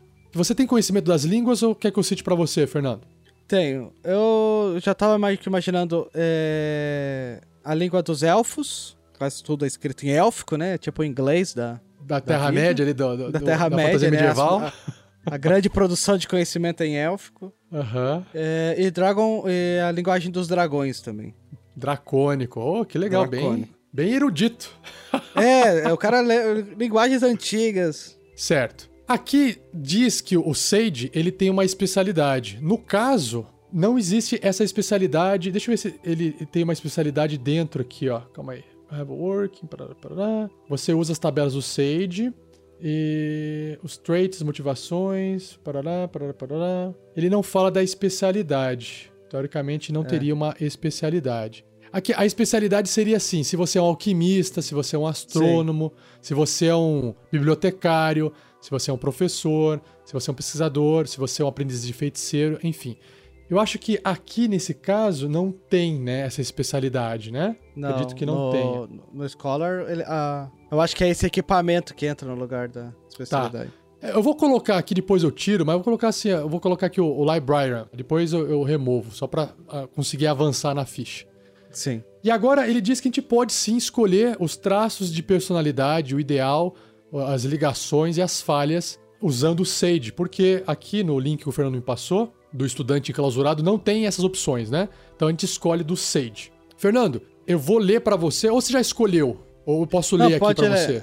Eu, eu tô- ler? esse aí eu, eu, eu- eu não sabia que era do Sage e a gente conversou agora. Pode ler. Ah, tá. Então, assim, eu- isso aqui, na verdade, não significa que você tem que escolher um e ficar preso a ele. A ideia Aham. é, eu vou ler, você fala, isso tem a ver com o meu personagem, tá perfeito, ou depois escolhe esse e depois a gente altera, aj- ajusta, não tem problema, tá bom? Então vamos lá. Uhum. Primeiro traço de personalidade. Eu uso palavras polissilábicas para endossar minha impressão de grande erudição. Difícil de falar, Bem. né? Ficar falando palavras polissilábicas, É. né? Você, você teria que interpretar isso, entendeu? Não, eu acho que o, o, o- meu anão- personagem, o ele anão- não. O anão, ele não tem muito essa vaidade, sabe? Sim, sim. De falar, de fala. Ele é mais rústico, né? Então, vamos ler outra aqui, ó. Eu já li todos os livros das grandes bibliotecas ou gosto de me vangloriar e dizer que eu li. Às vezes não leu. É, esse de esse eu acho massa. Esse eu acho Acha massa. massa? Vamos ver. acho massa. Eu já li todos os livros desse mundo. Olha só que interessante. Se você chega num lugar e fala, pô, eu já li sobre isso, soa mesquinho. Você pode soar meio prepotente demais. Porra, meu, você tá aqui, É. né, dando carteirada. E isso tem a ver, às vezes, com o fato de você ter o carisma baixo. Entendeu? Sim. Esse é o meio chatinho, né? Meio chatinho, ah, lá vem, né? Legal, legal. Ah, lá vem Você você, que- com essa coisa dos livros. Eu vou continuar lendo, você tem que escolher mais um aqui pra complementar ele, ó. É, nada pra mim é melhor que um bom mistério. Isso aqui é mais genérico. Outro. Eu, Eu tenho um outro. Você pulou, você pulou um. Eu acostumo, costu- é, eu acostumo ajudar os outros que são tão inteligentes quanto eu e não pacientemente explico tudo quantas vezes forem necessárias. Ah, esse não é o meu Não, personagem. ele não, não tem muita paciência ficar explicando.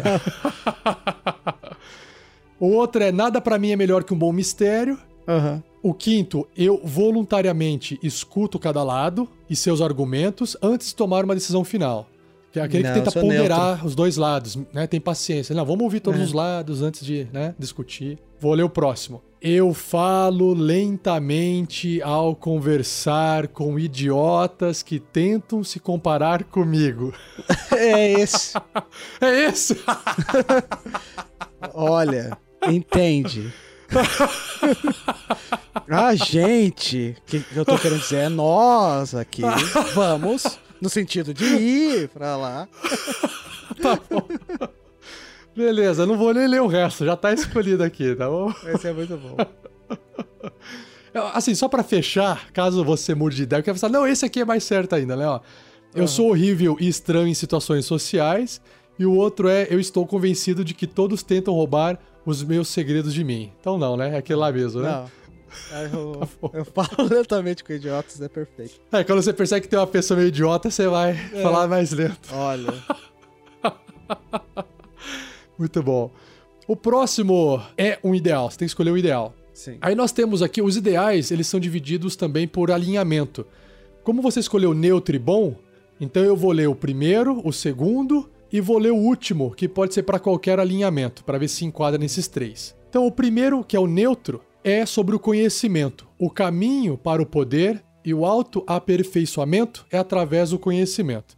É um ideal assim meio que para dirigir os valores do seu personagem, né? Ele busca conhecimento. Esse é o ideal dele. Já sobre o bom é a beleza. O que é belo nos mostra o que está além disso, perto do que é verdadeiro. Então você tende a, eh, sabe, eh, querer preservar o que é belo, defender o que é belo, eh, ver o belo com outros olhos. Às vezes as pessoas desdenham o que é bela. Então acaba mexendo um pouquinho no personagem. Tipo, o, ideal às vezes vai atrair ele pra alguma coisa, pra fazer algo. É, é esse que é o ideal.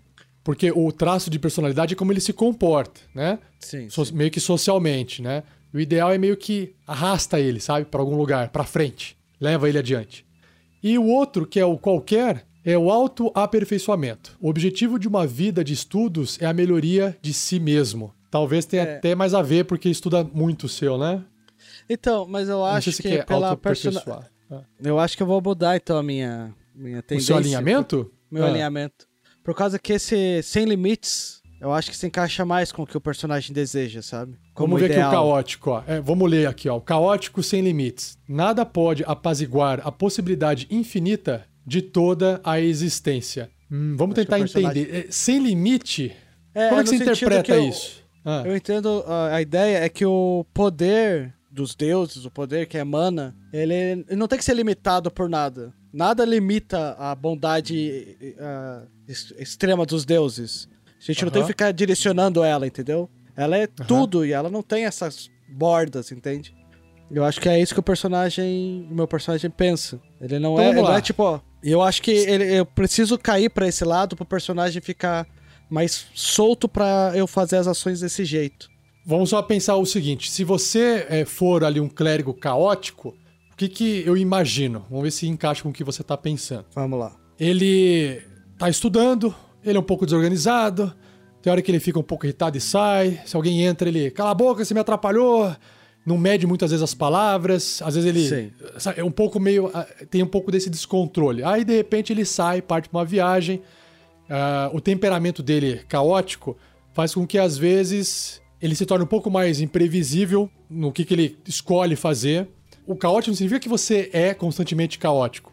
É que às vezes, numa situação, você tende a se comportar mais, né? Por exemplo, é, é- é complicado isso, porque você tá entre o neutro e o caótico. Se você acha que o neutro se encaixa melhor pra você, porque você quer ter um controle um pouco maior, e a gente Não, eu pega acho esse que o ideal. caótico é melhor pra mim, Aham. porque ele, ele, ele deixa mais frouxo é- é esse, essa rigidez moral, sabe? Que às vezes eu posso não agir desse jeito. Porque eu É. Dentro de acredito uma- que os deuses são caóticos, entendeu? Tá. Por isso que o, o meu personagem segue a tendência da tempestade.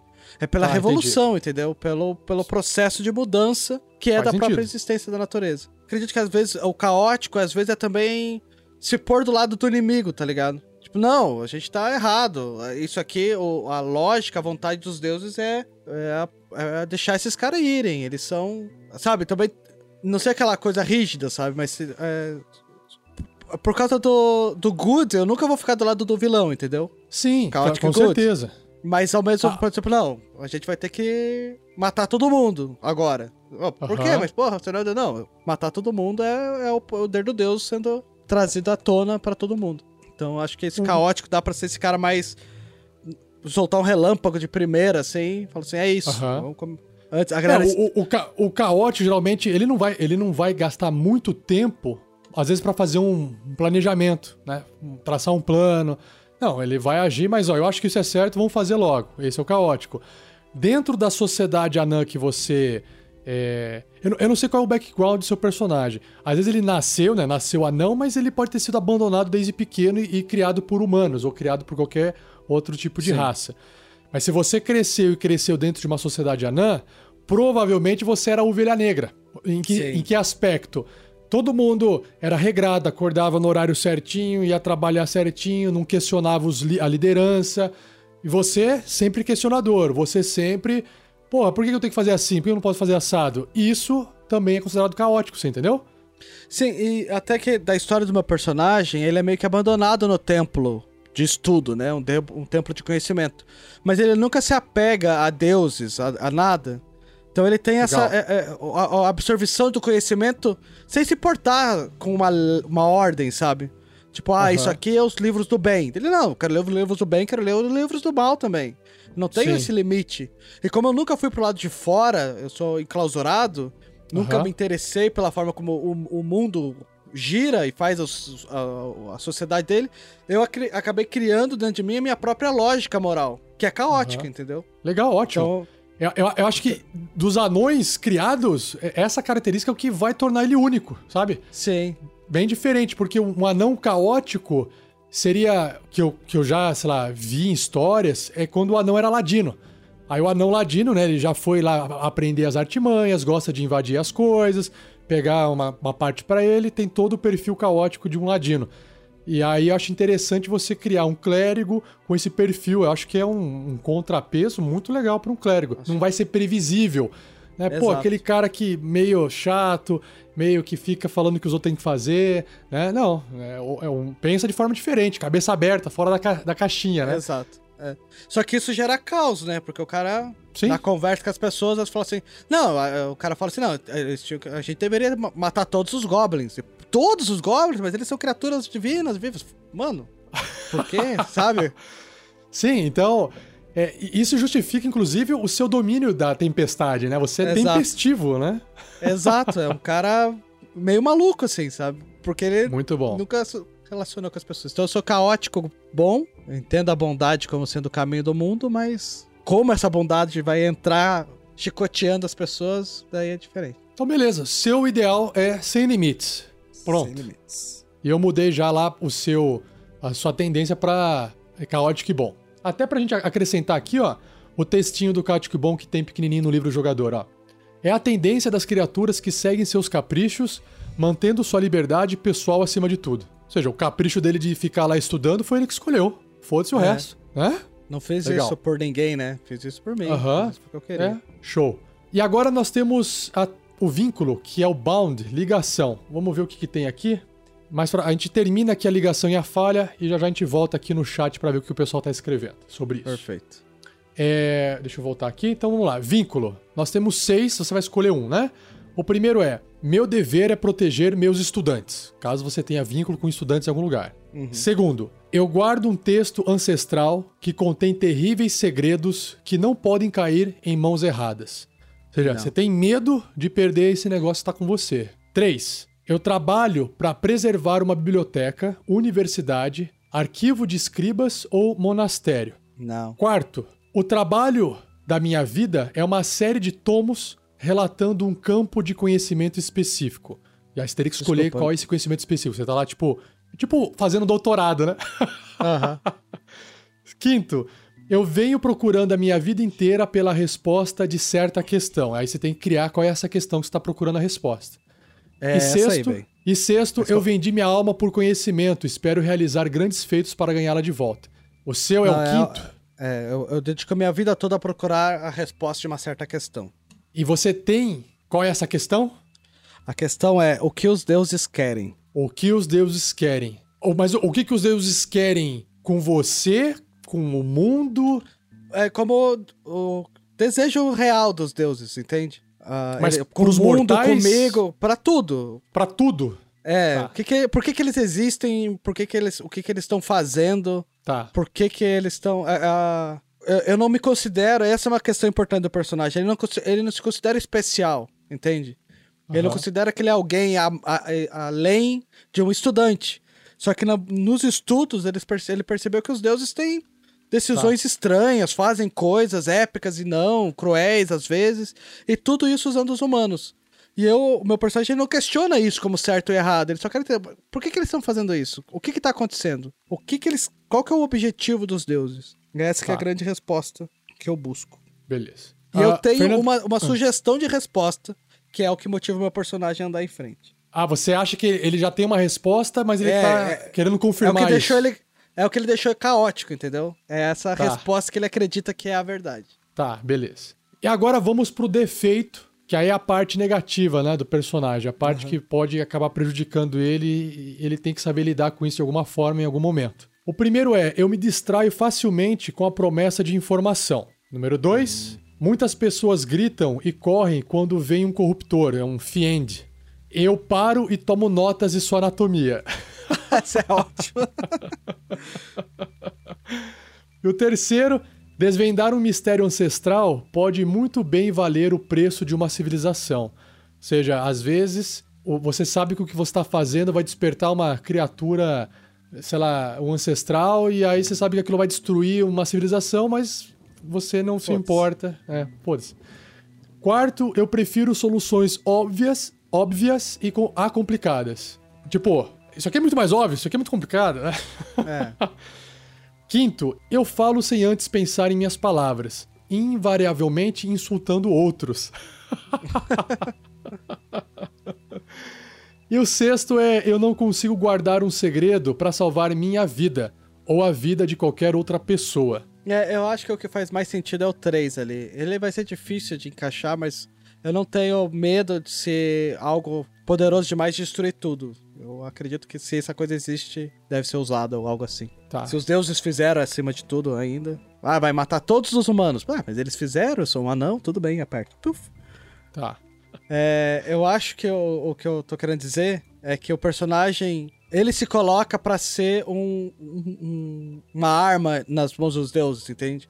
Então, se ele acredita que os deuses colocaram ele pra matar todo mundo, ele faria isso, entende? Então, Aham. ele não, co- não importa se é um mistério, se tem qualquer coisa envolvendo a vontade dos deuses, ele paga qualquer preço pra descobrir isso, Tá. entendeu? Então, Tá, legal. ele mesmo se- seria isso, sabe? Ele se, não, eu posso. Os deuses querem que eu vá pra esse caminho e nesse caminho tem o que for que seja, eu vou passar por cima. Se é a vontade dos deuses, eu não vou negar, sabe? Isso, é, toma cuidado pra você não ter um alinhamento que fuja do bom. Porque Não, a então- sua falha, a sua falha, ela, ela, ela, ela vai conflitar com o seu alinhamento, você entendeu? Porque é uma falha. Sim, mas eu sempre vou ser bom, né? Sim, entendi. se- os deuses falam assim, ah, queime esse orfanato. Você fala, ah, peraí, por que, que os deuses iriam querer que eu queime esse orfanato? Você tá me. Mas tá me... Eu vou usar minha sabedoria, meu conhecimento, né? Aham. Pra, pra- se eu conseguir ver bondade Sim. nesse pedido caótico, que nem Deus mandando o cara pedir matar o filho, entende? Sim. Se eu ver bondade nesse pedido, eu vou fazer, tá ligado? Sim, sim, sim. Aí isso puxa pro caótico, faz muito mais sentido. Legal. É. Gostei, gostei. Massa, massa. Olha só.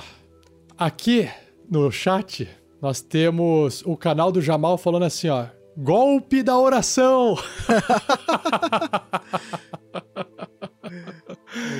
Agora notar. Nós temos.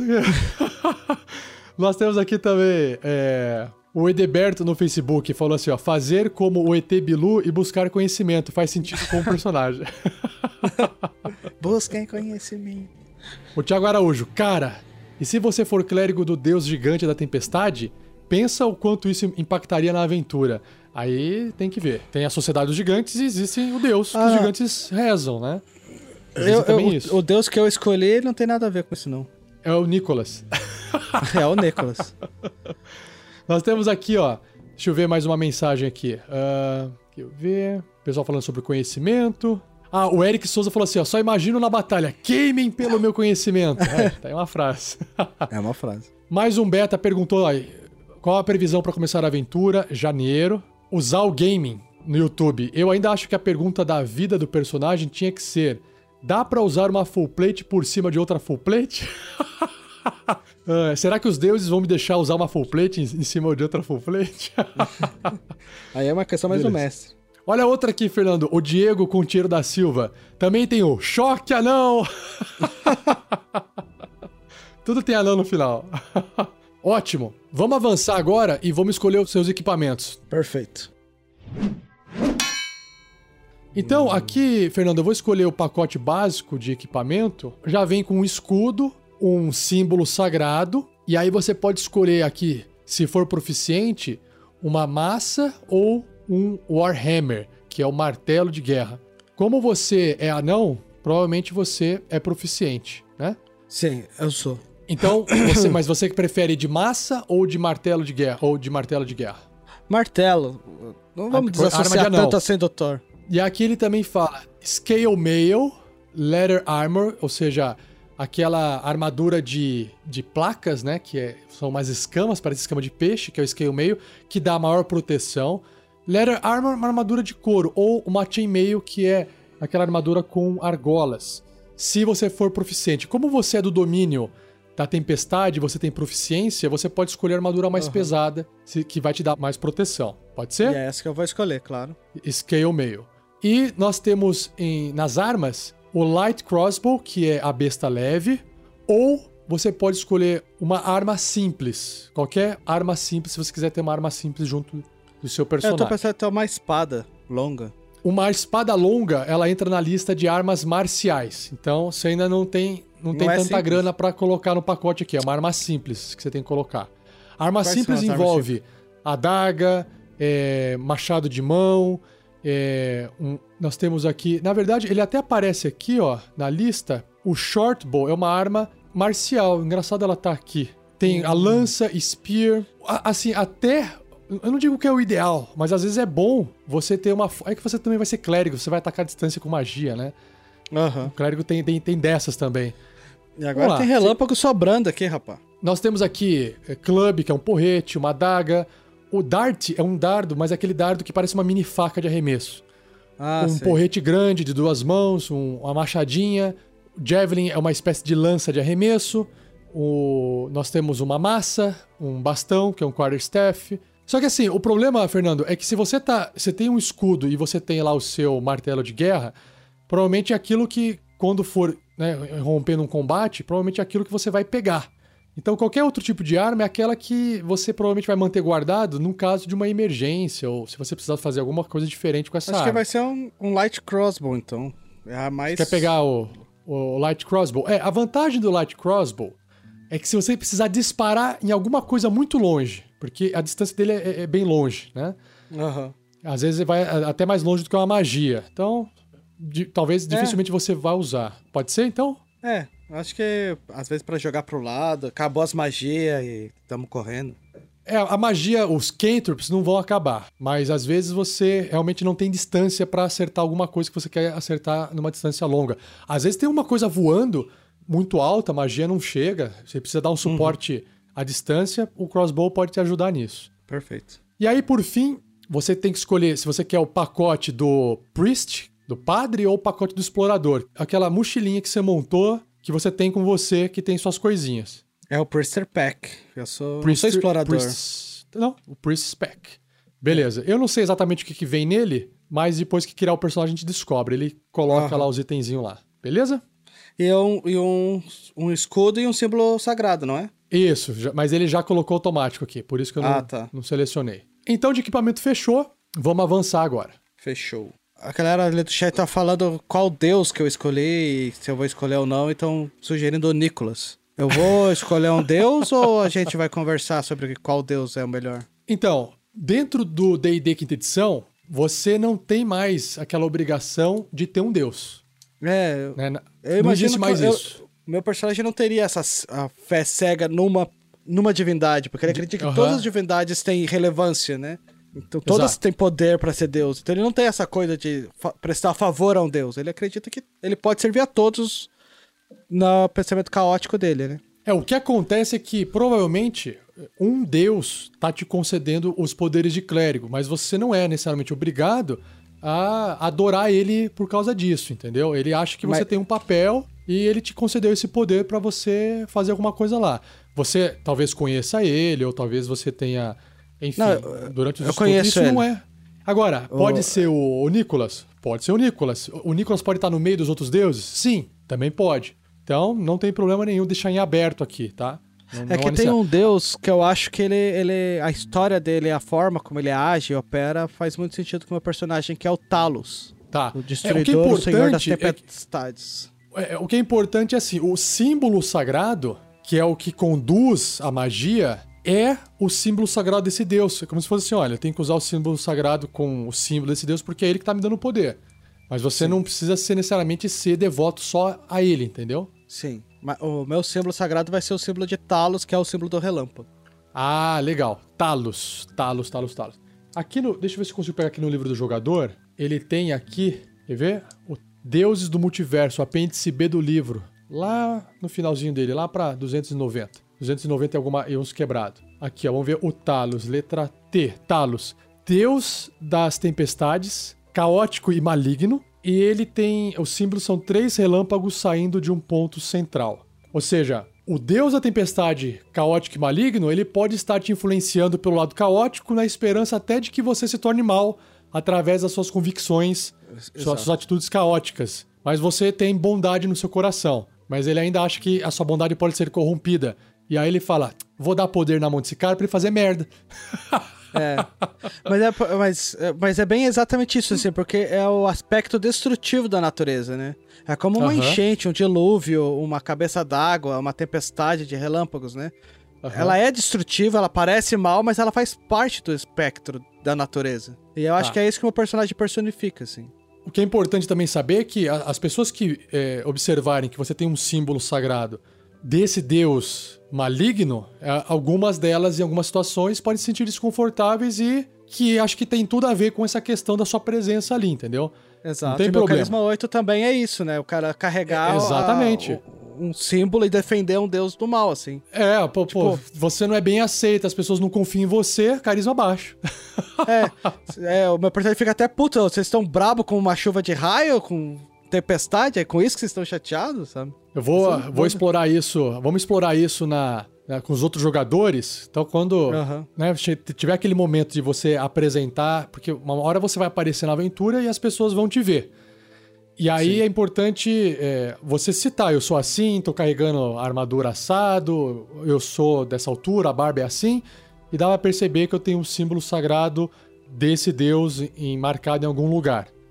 Quem tem conhecimento mais sobre deuses, ou tá mais preocupado com essa questão religiosa, pode identificar e, falar, e ficar desconfiado. Quem tá cagando pra isso também, né? Meu, foda-se os deuses, né? Então, acho legal isso, vai ficar bem massa na, na aventura, acho que vai ficar bem legal. Acho, que- acho que é uma um tempero bacana mesmo. Tempero bacana. Bem temperado, pimenta. Agora nós temos as, os cantrips, as magias que você tem que escolher, que são três truques, três magias de nível zero. Entre elas, Guidance, que é suporte, Guidance é orientação. Luz, Mending é de consertar as coisas, o Resistance é que ele dá uma. au- aumenta os testes de resistência dos personagens por um tempo, se você precisar gastar um dado lá. O Sacred Flame é uma magia chama sagrada, ela é ofensiva, né? Ela faz um fogo cair. O Spare the Dying é para você conservar corpos que estão morrendo. E Taumar, Taumaturgia é, faz pequenos truques, né? Aham. Você tem que escolher três entre essas. Então vai ser Light, Sacred Flame. Que é o ofensivo. Aham. Aham. O que é Spare the Dying? O Spare the. Dying, que- se eu selecionar aqui, ele mostra aqui pra mim, quer ver, ó? Ele fala assim, ó, você- vivos? é, é uma necromancia.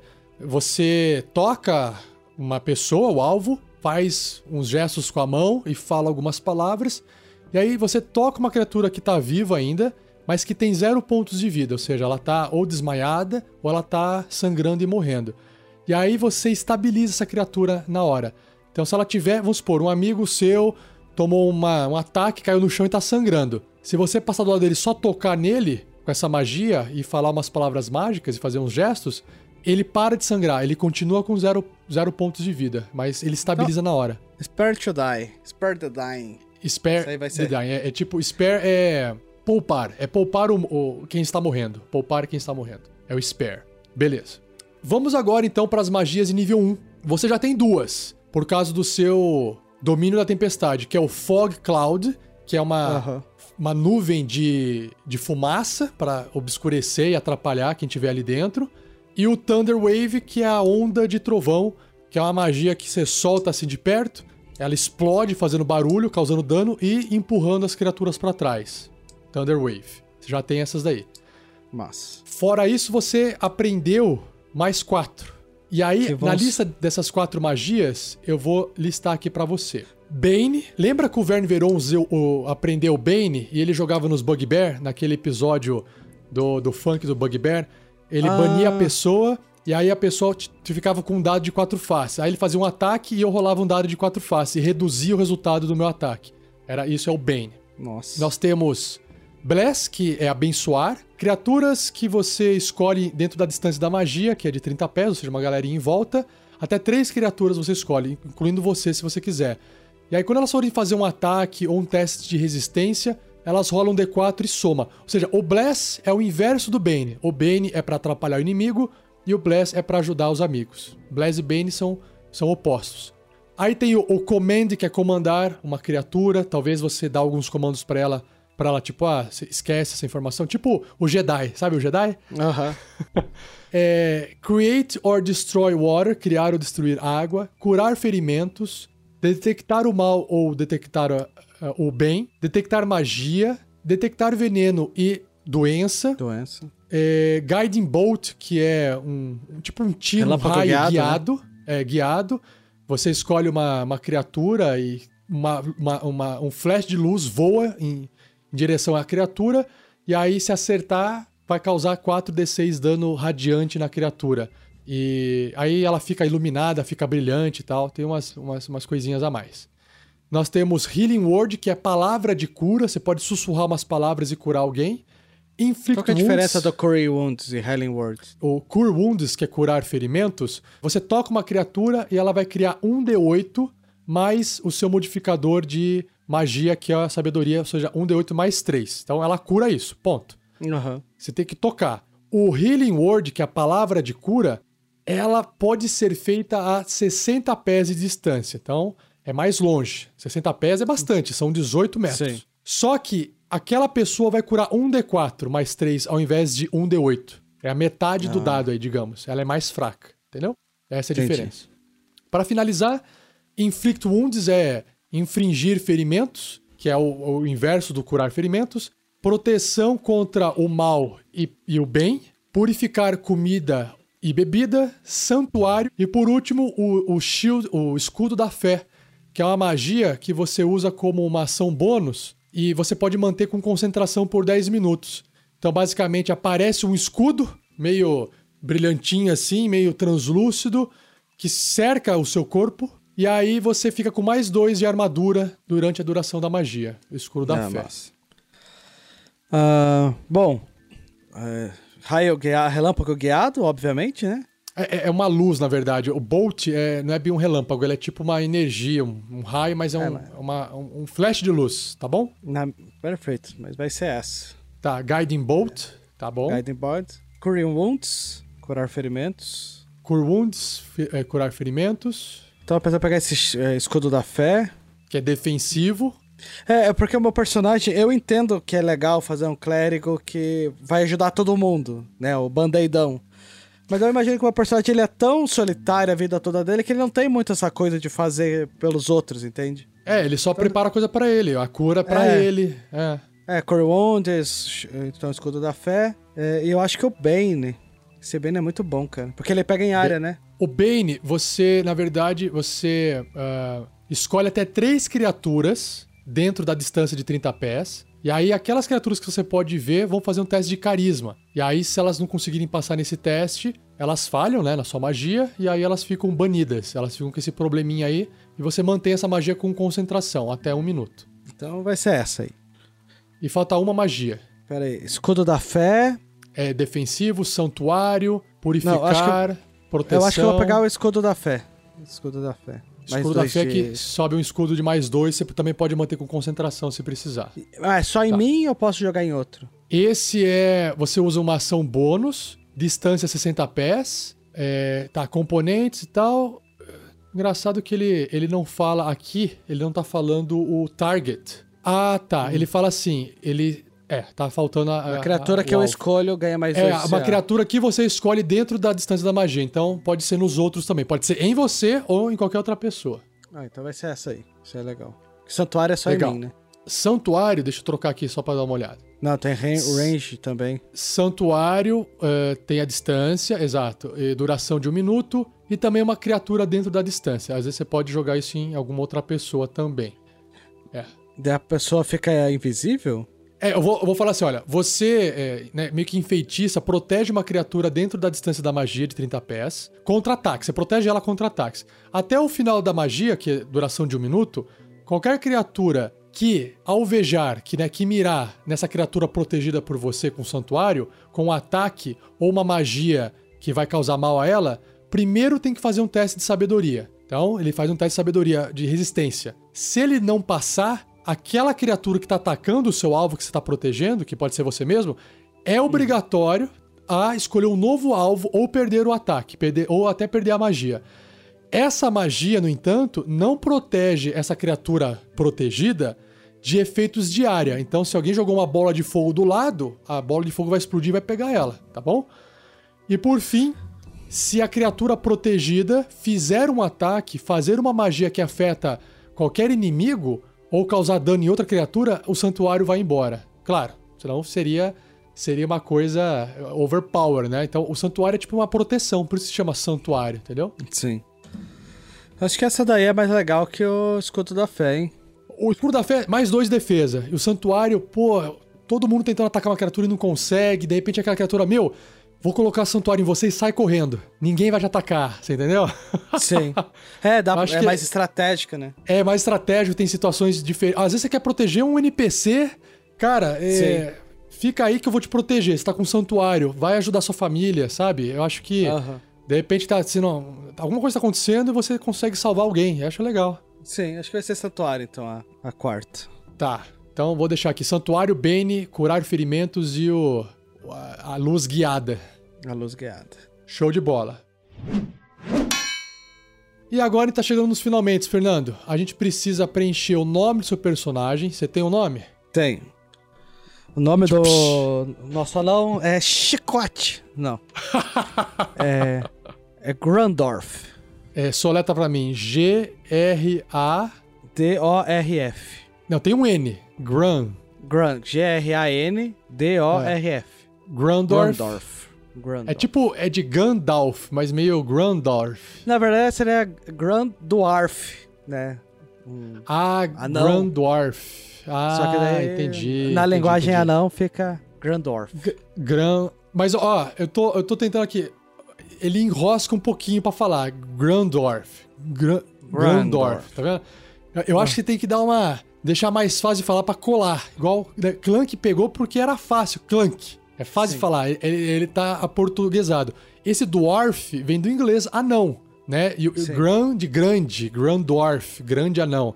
Mas você tá pegando o inglês e juntando e ainda tá dentro do inglês, né? Sim.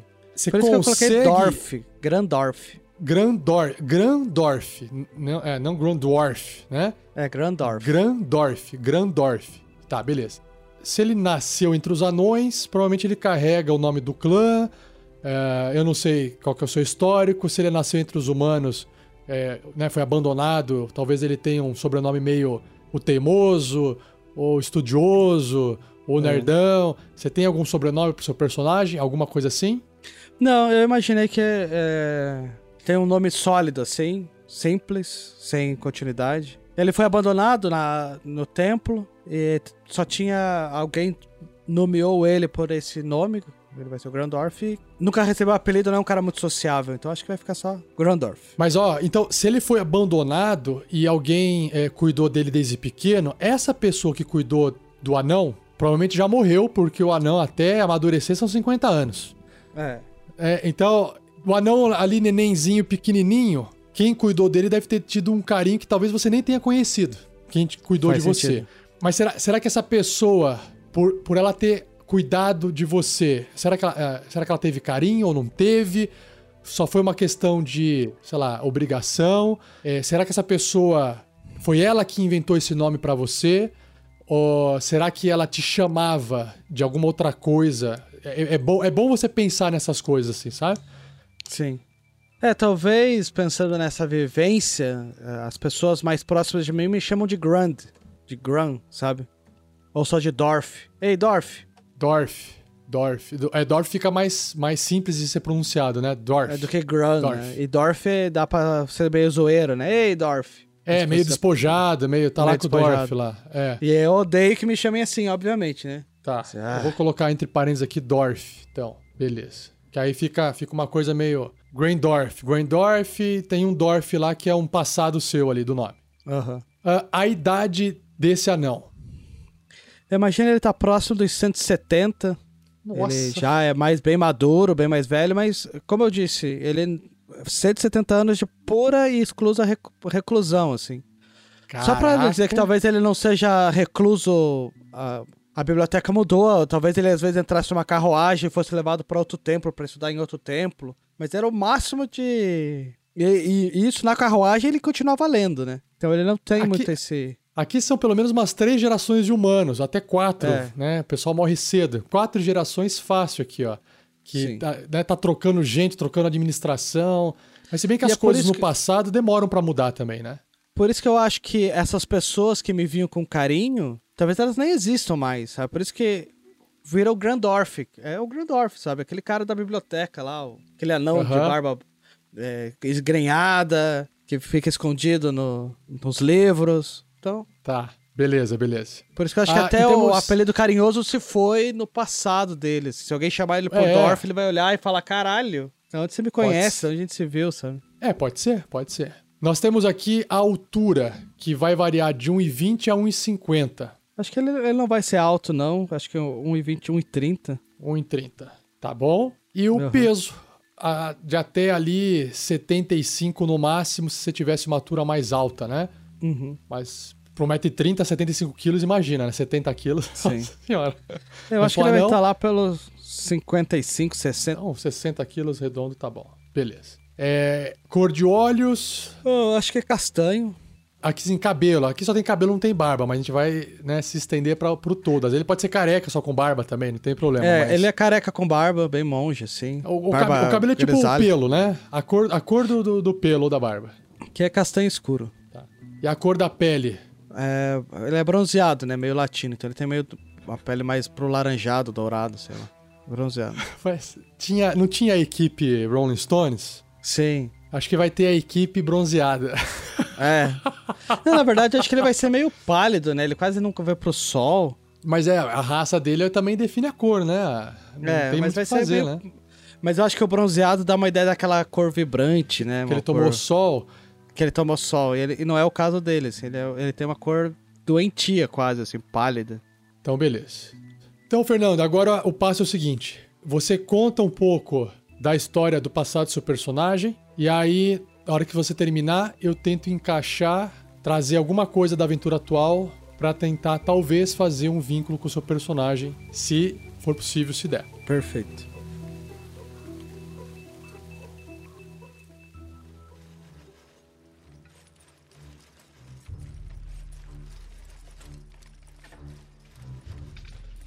O Grandorf não tem umas boas lembranças da infância dele, não tem uma contato com parentes e família, ele foi abandonado num templo é, e lá foi deixado. Ele cresceu dentro desse templo, vivendo entre o trabalho dos clérigos e estudantes. E a pessoa que acabou cuidando dele era o bibliotecário da, do templo. Então, ele cresceu literalmente no meio dos livros, brincando com os livros, incomodando as pessoas. E, com o tempo, pela repetição e pela observação, se apaixonando pela ideia dos estudos e da literatura.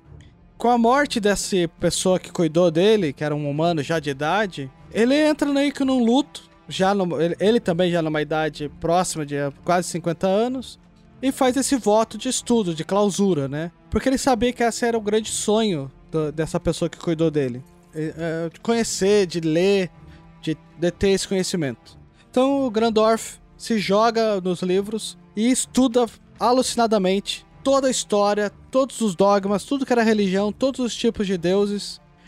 E esse curiosidade vai mostrando, levantando muitas questões sobre as divindades e sobre os deuses dentro dele que ele não encontra respostas. Isso passa-se tempo que ele acaba até ignorando as pessoas do templo que ele vive e se torna obcecado pela busca dessa resposta, o que os deuses querem. É, a história desse personagem ela é- se limita nisso até que chega um momento que ele começa a entender que os deuses eles não são limitados pelo bem e pelo mal. Às vezes os deuses fazem escolhas difíceis. Então ele começa a perceber que existe um, um- um- um- que o mundo, que esse tabuleiro que os deuses brincam, tem regras muito específicas que são determinadas pelos próprios deuses. E é aí, conhecendo Talos, né, conhecendo é, esses deuses mais caóticos que também interferem no destino humano, ele acredita que existe um propósito nisso, nesse caos, na magia, na, na forma como os humanos vivem, na forma como a natureza existe e, e- e se relaciona com as coisas. Ele começa a entender que talvez é isso que os, que os deuses querem, né? Simples caos agindo em direção a algum lugar. E ele se coloca como isso, assim, ele entende isso. Aos 170 anos de vida dele, ele entende que ele vai se pôr a favor do caos. Pensando que com isso ele está aceitando a vontade dos deuses. Ajudando os deuses, que são criaturas incríveis, poderosas, dignas de orações e que têm o destino da humanidade nas mãos. Ele pensa: é o caos que os deuses fazem, é o caos que eu vou ser, é isso que eu vou me dedicar à minha vida. Nos tempos da- do templo, ele percebe, porque ele é um, um cara sábio, que só ler não importa, né? Só a leitura diária. Então ele cria uma rotina de treino, de prática da forja, de prática dos golpes com martelo, é como um aspecto de se manter saudável e vivo para continuar lendo, né? Então tudo na vida dele ele se dedicou a- a- ao estudo. Só que chega um momento que ele fala assim, estudar não, não basta, né? Eu começo a perceber repetição nas histórias, eu começo a, a perceber repetição no- nas, nas- na própria vontade dos deuses.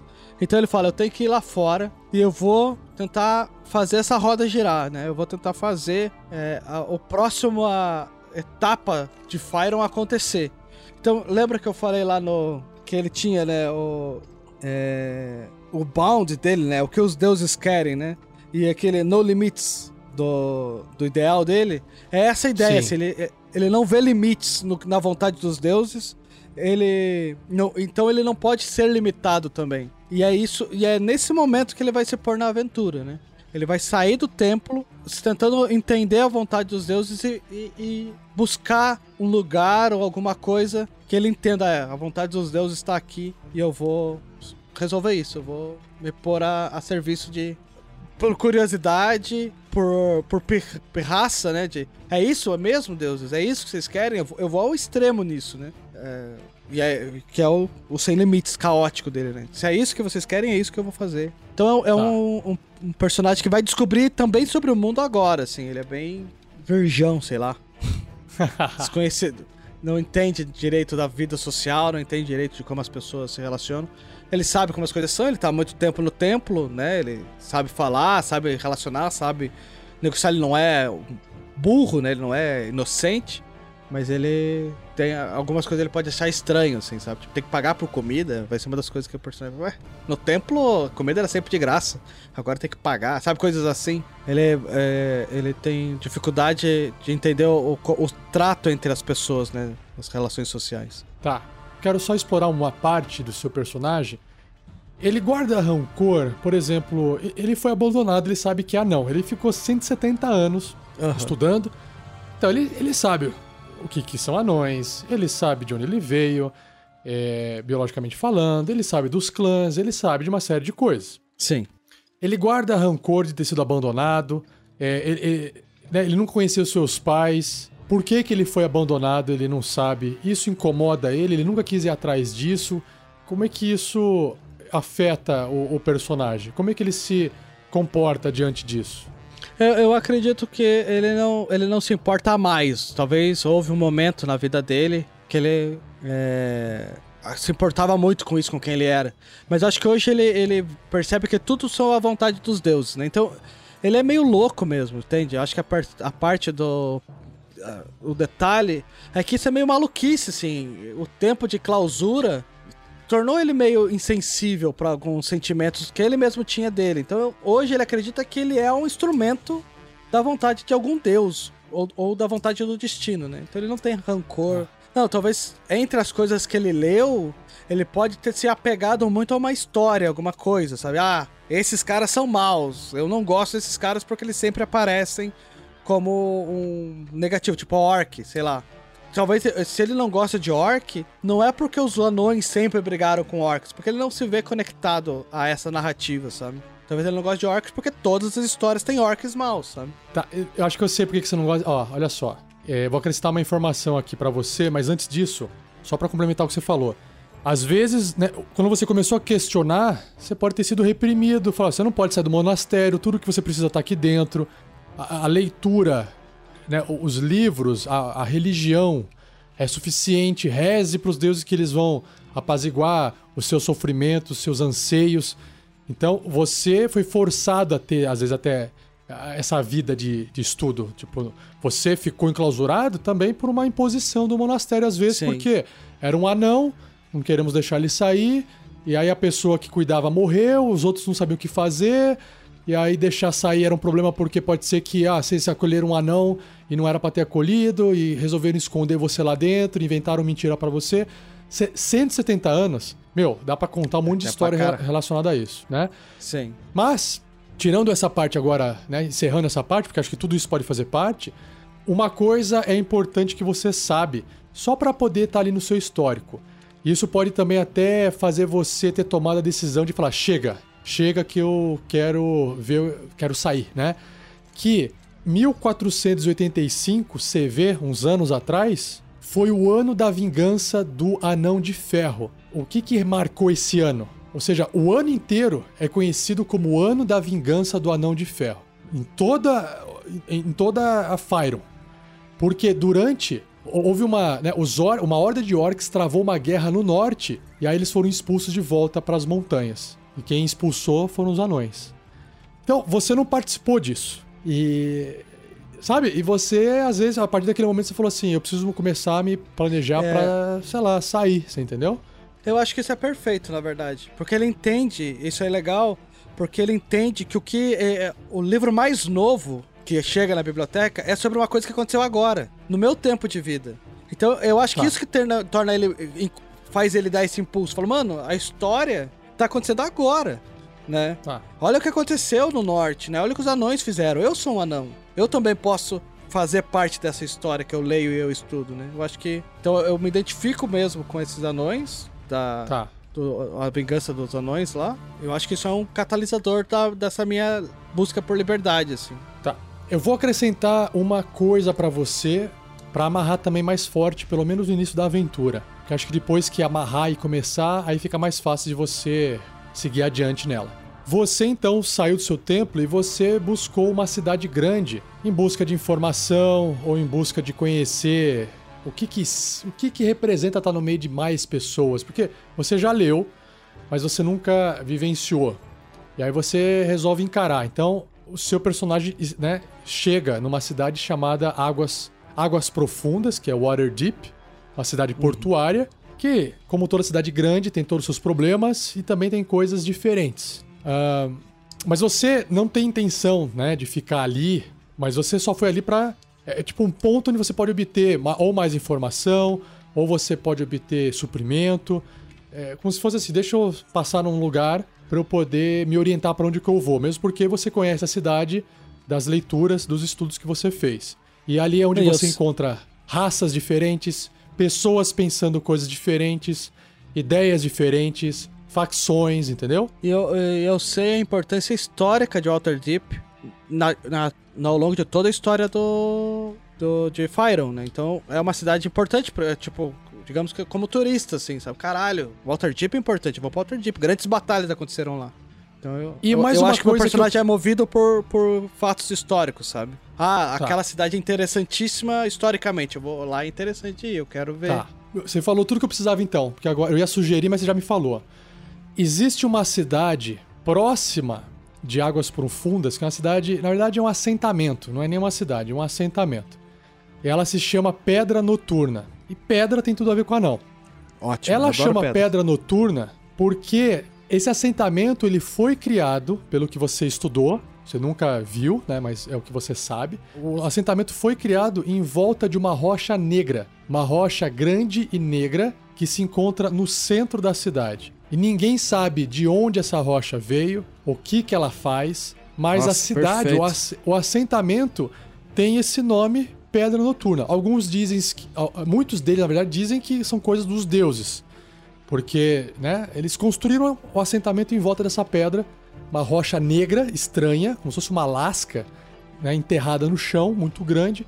E aí esse assentamento tem o nome de Pedra Noturna. Então, você está em eh, Waterdeep, que é a cidade mais próxima desse assentamento, que está, acho que um dia e meio, se não me engano, de viagem, eh, a pé. Então, você está passando na cidade para se preparar para uma viagem longa, para você visitar essa cidade. Pode ser?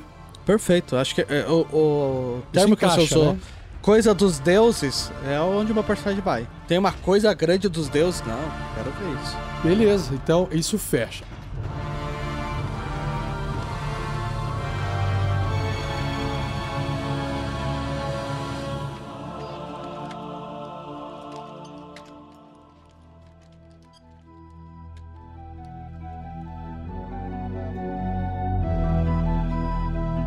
Então, pessoal, boa noite. Eric Souza, Diogo, Thiago, Gilberto, Diego, Douglas, todo mundo que participou do chat, muito obrigado. Mais uma vez vocês ajudaram a construir isso e tornar isso épico com as suas ideias engraçadas, malucas e sugestões. Tá bom? Muito obrigado, galera. Foi muito massa. Valeu, Fernando, obrigado. E, Valeu. pessoal, então, até o próximo episódio do Regras do DD 5E. Abraço, até! Valeu.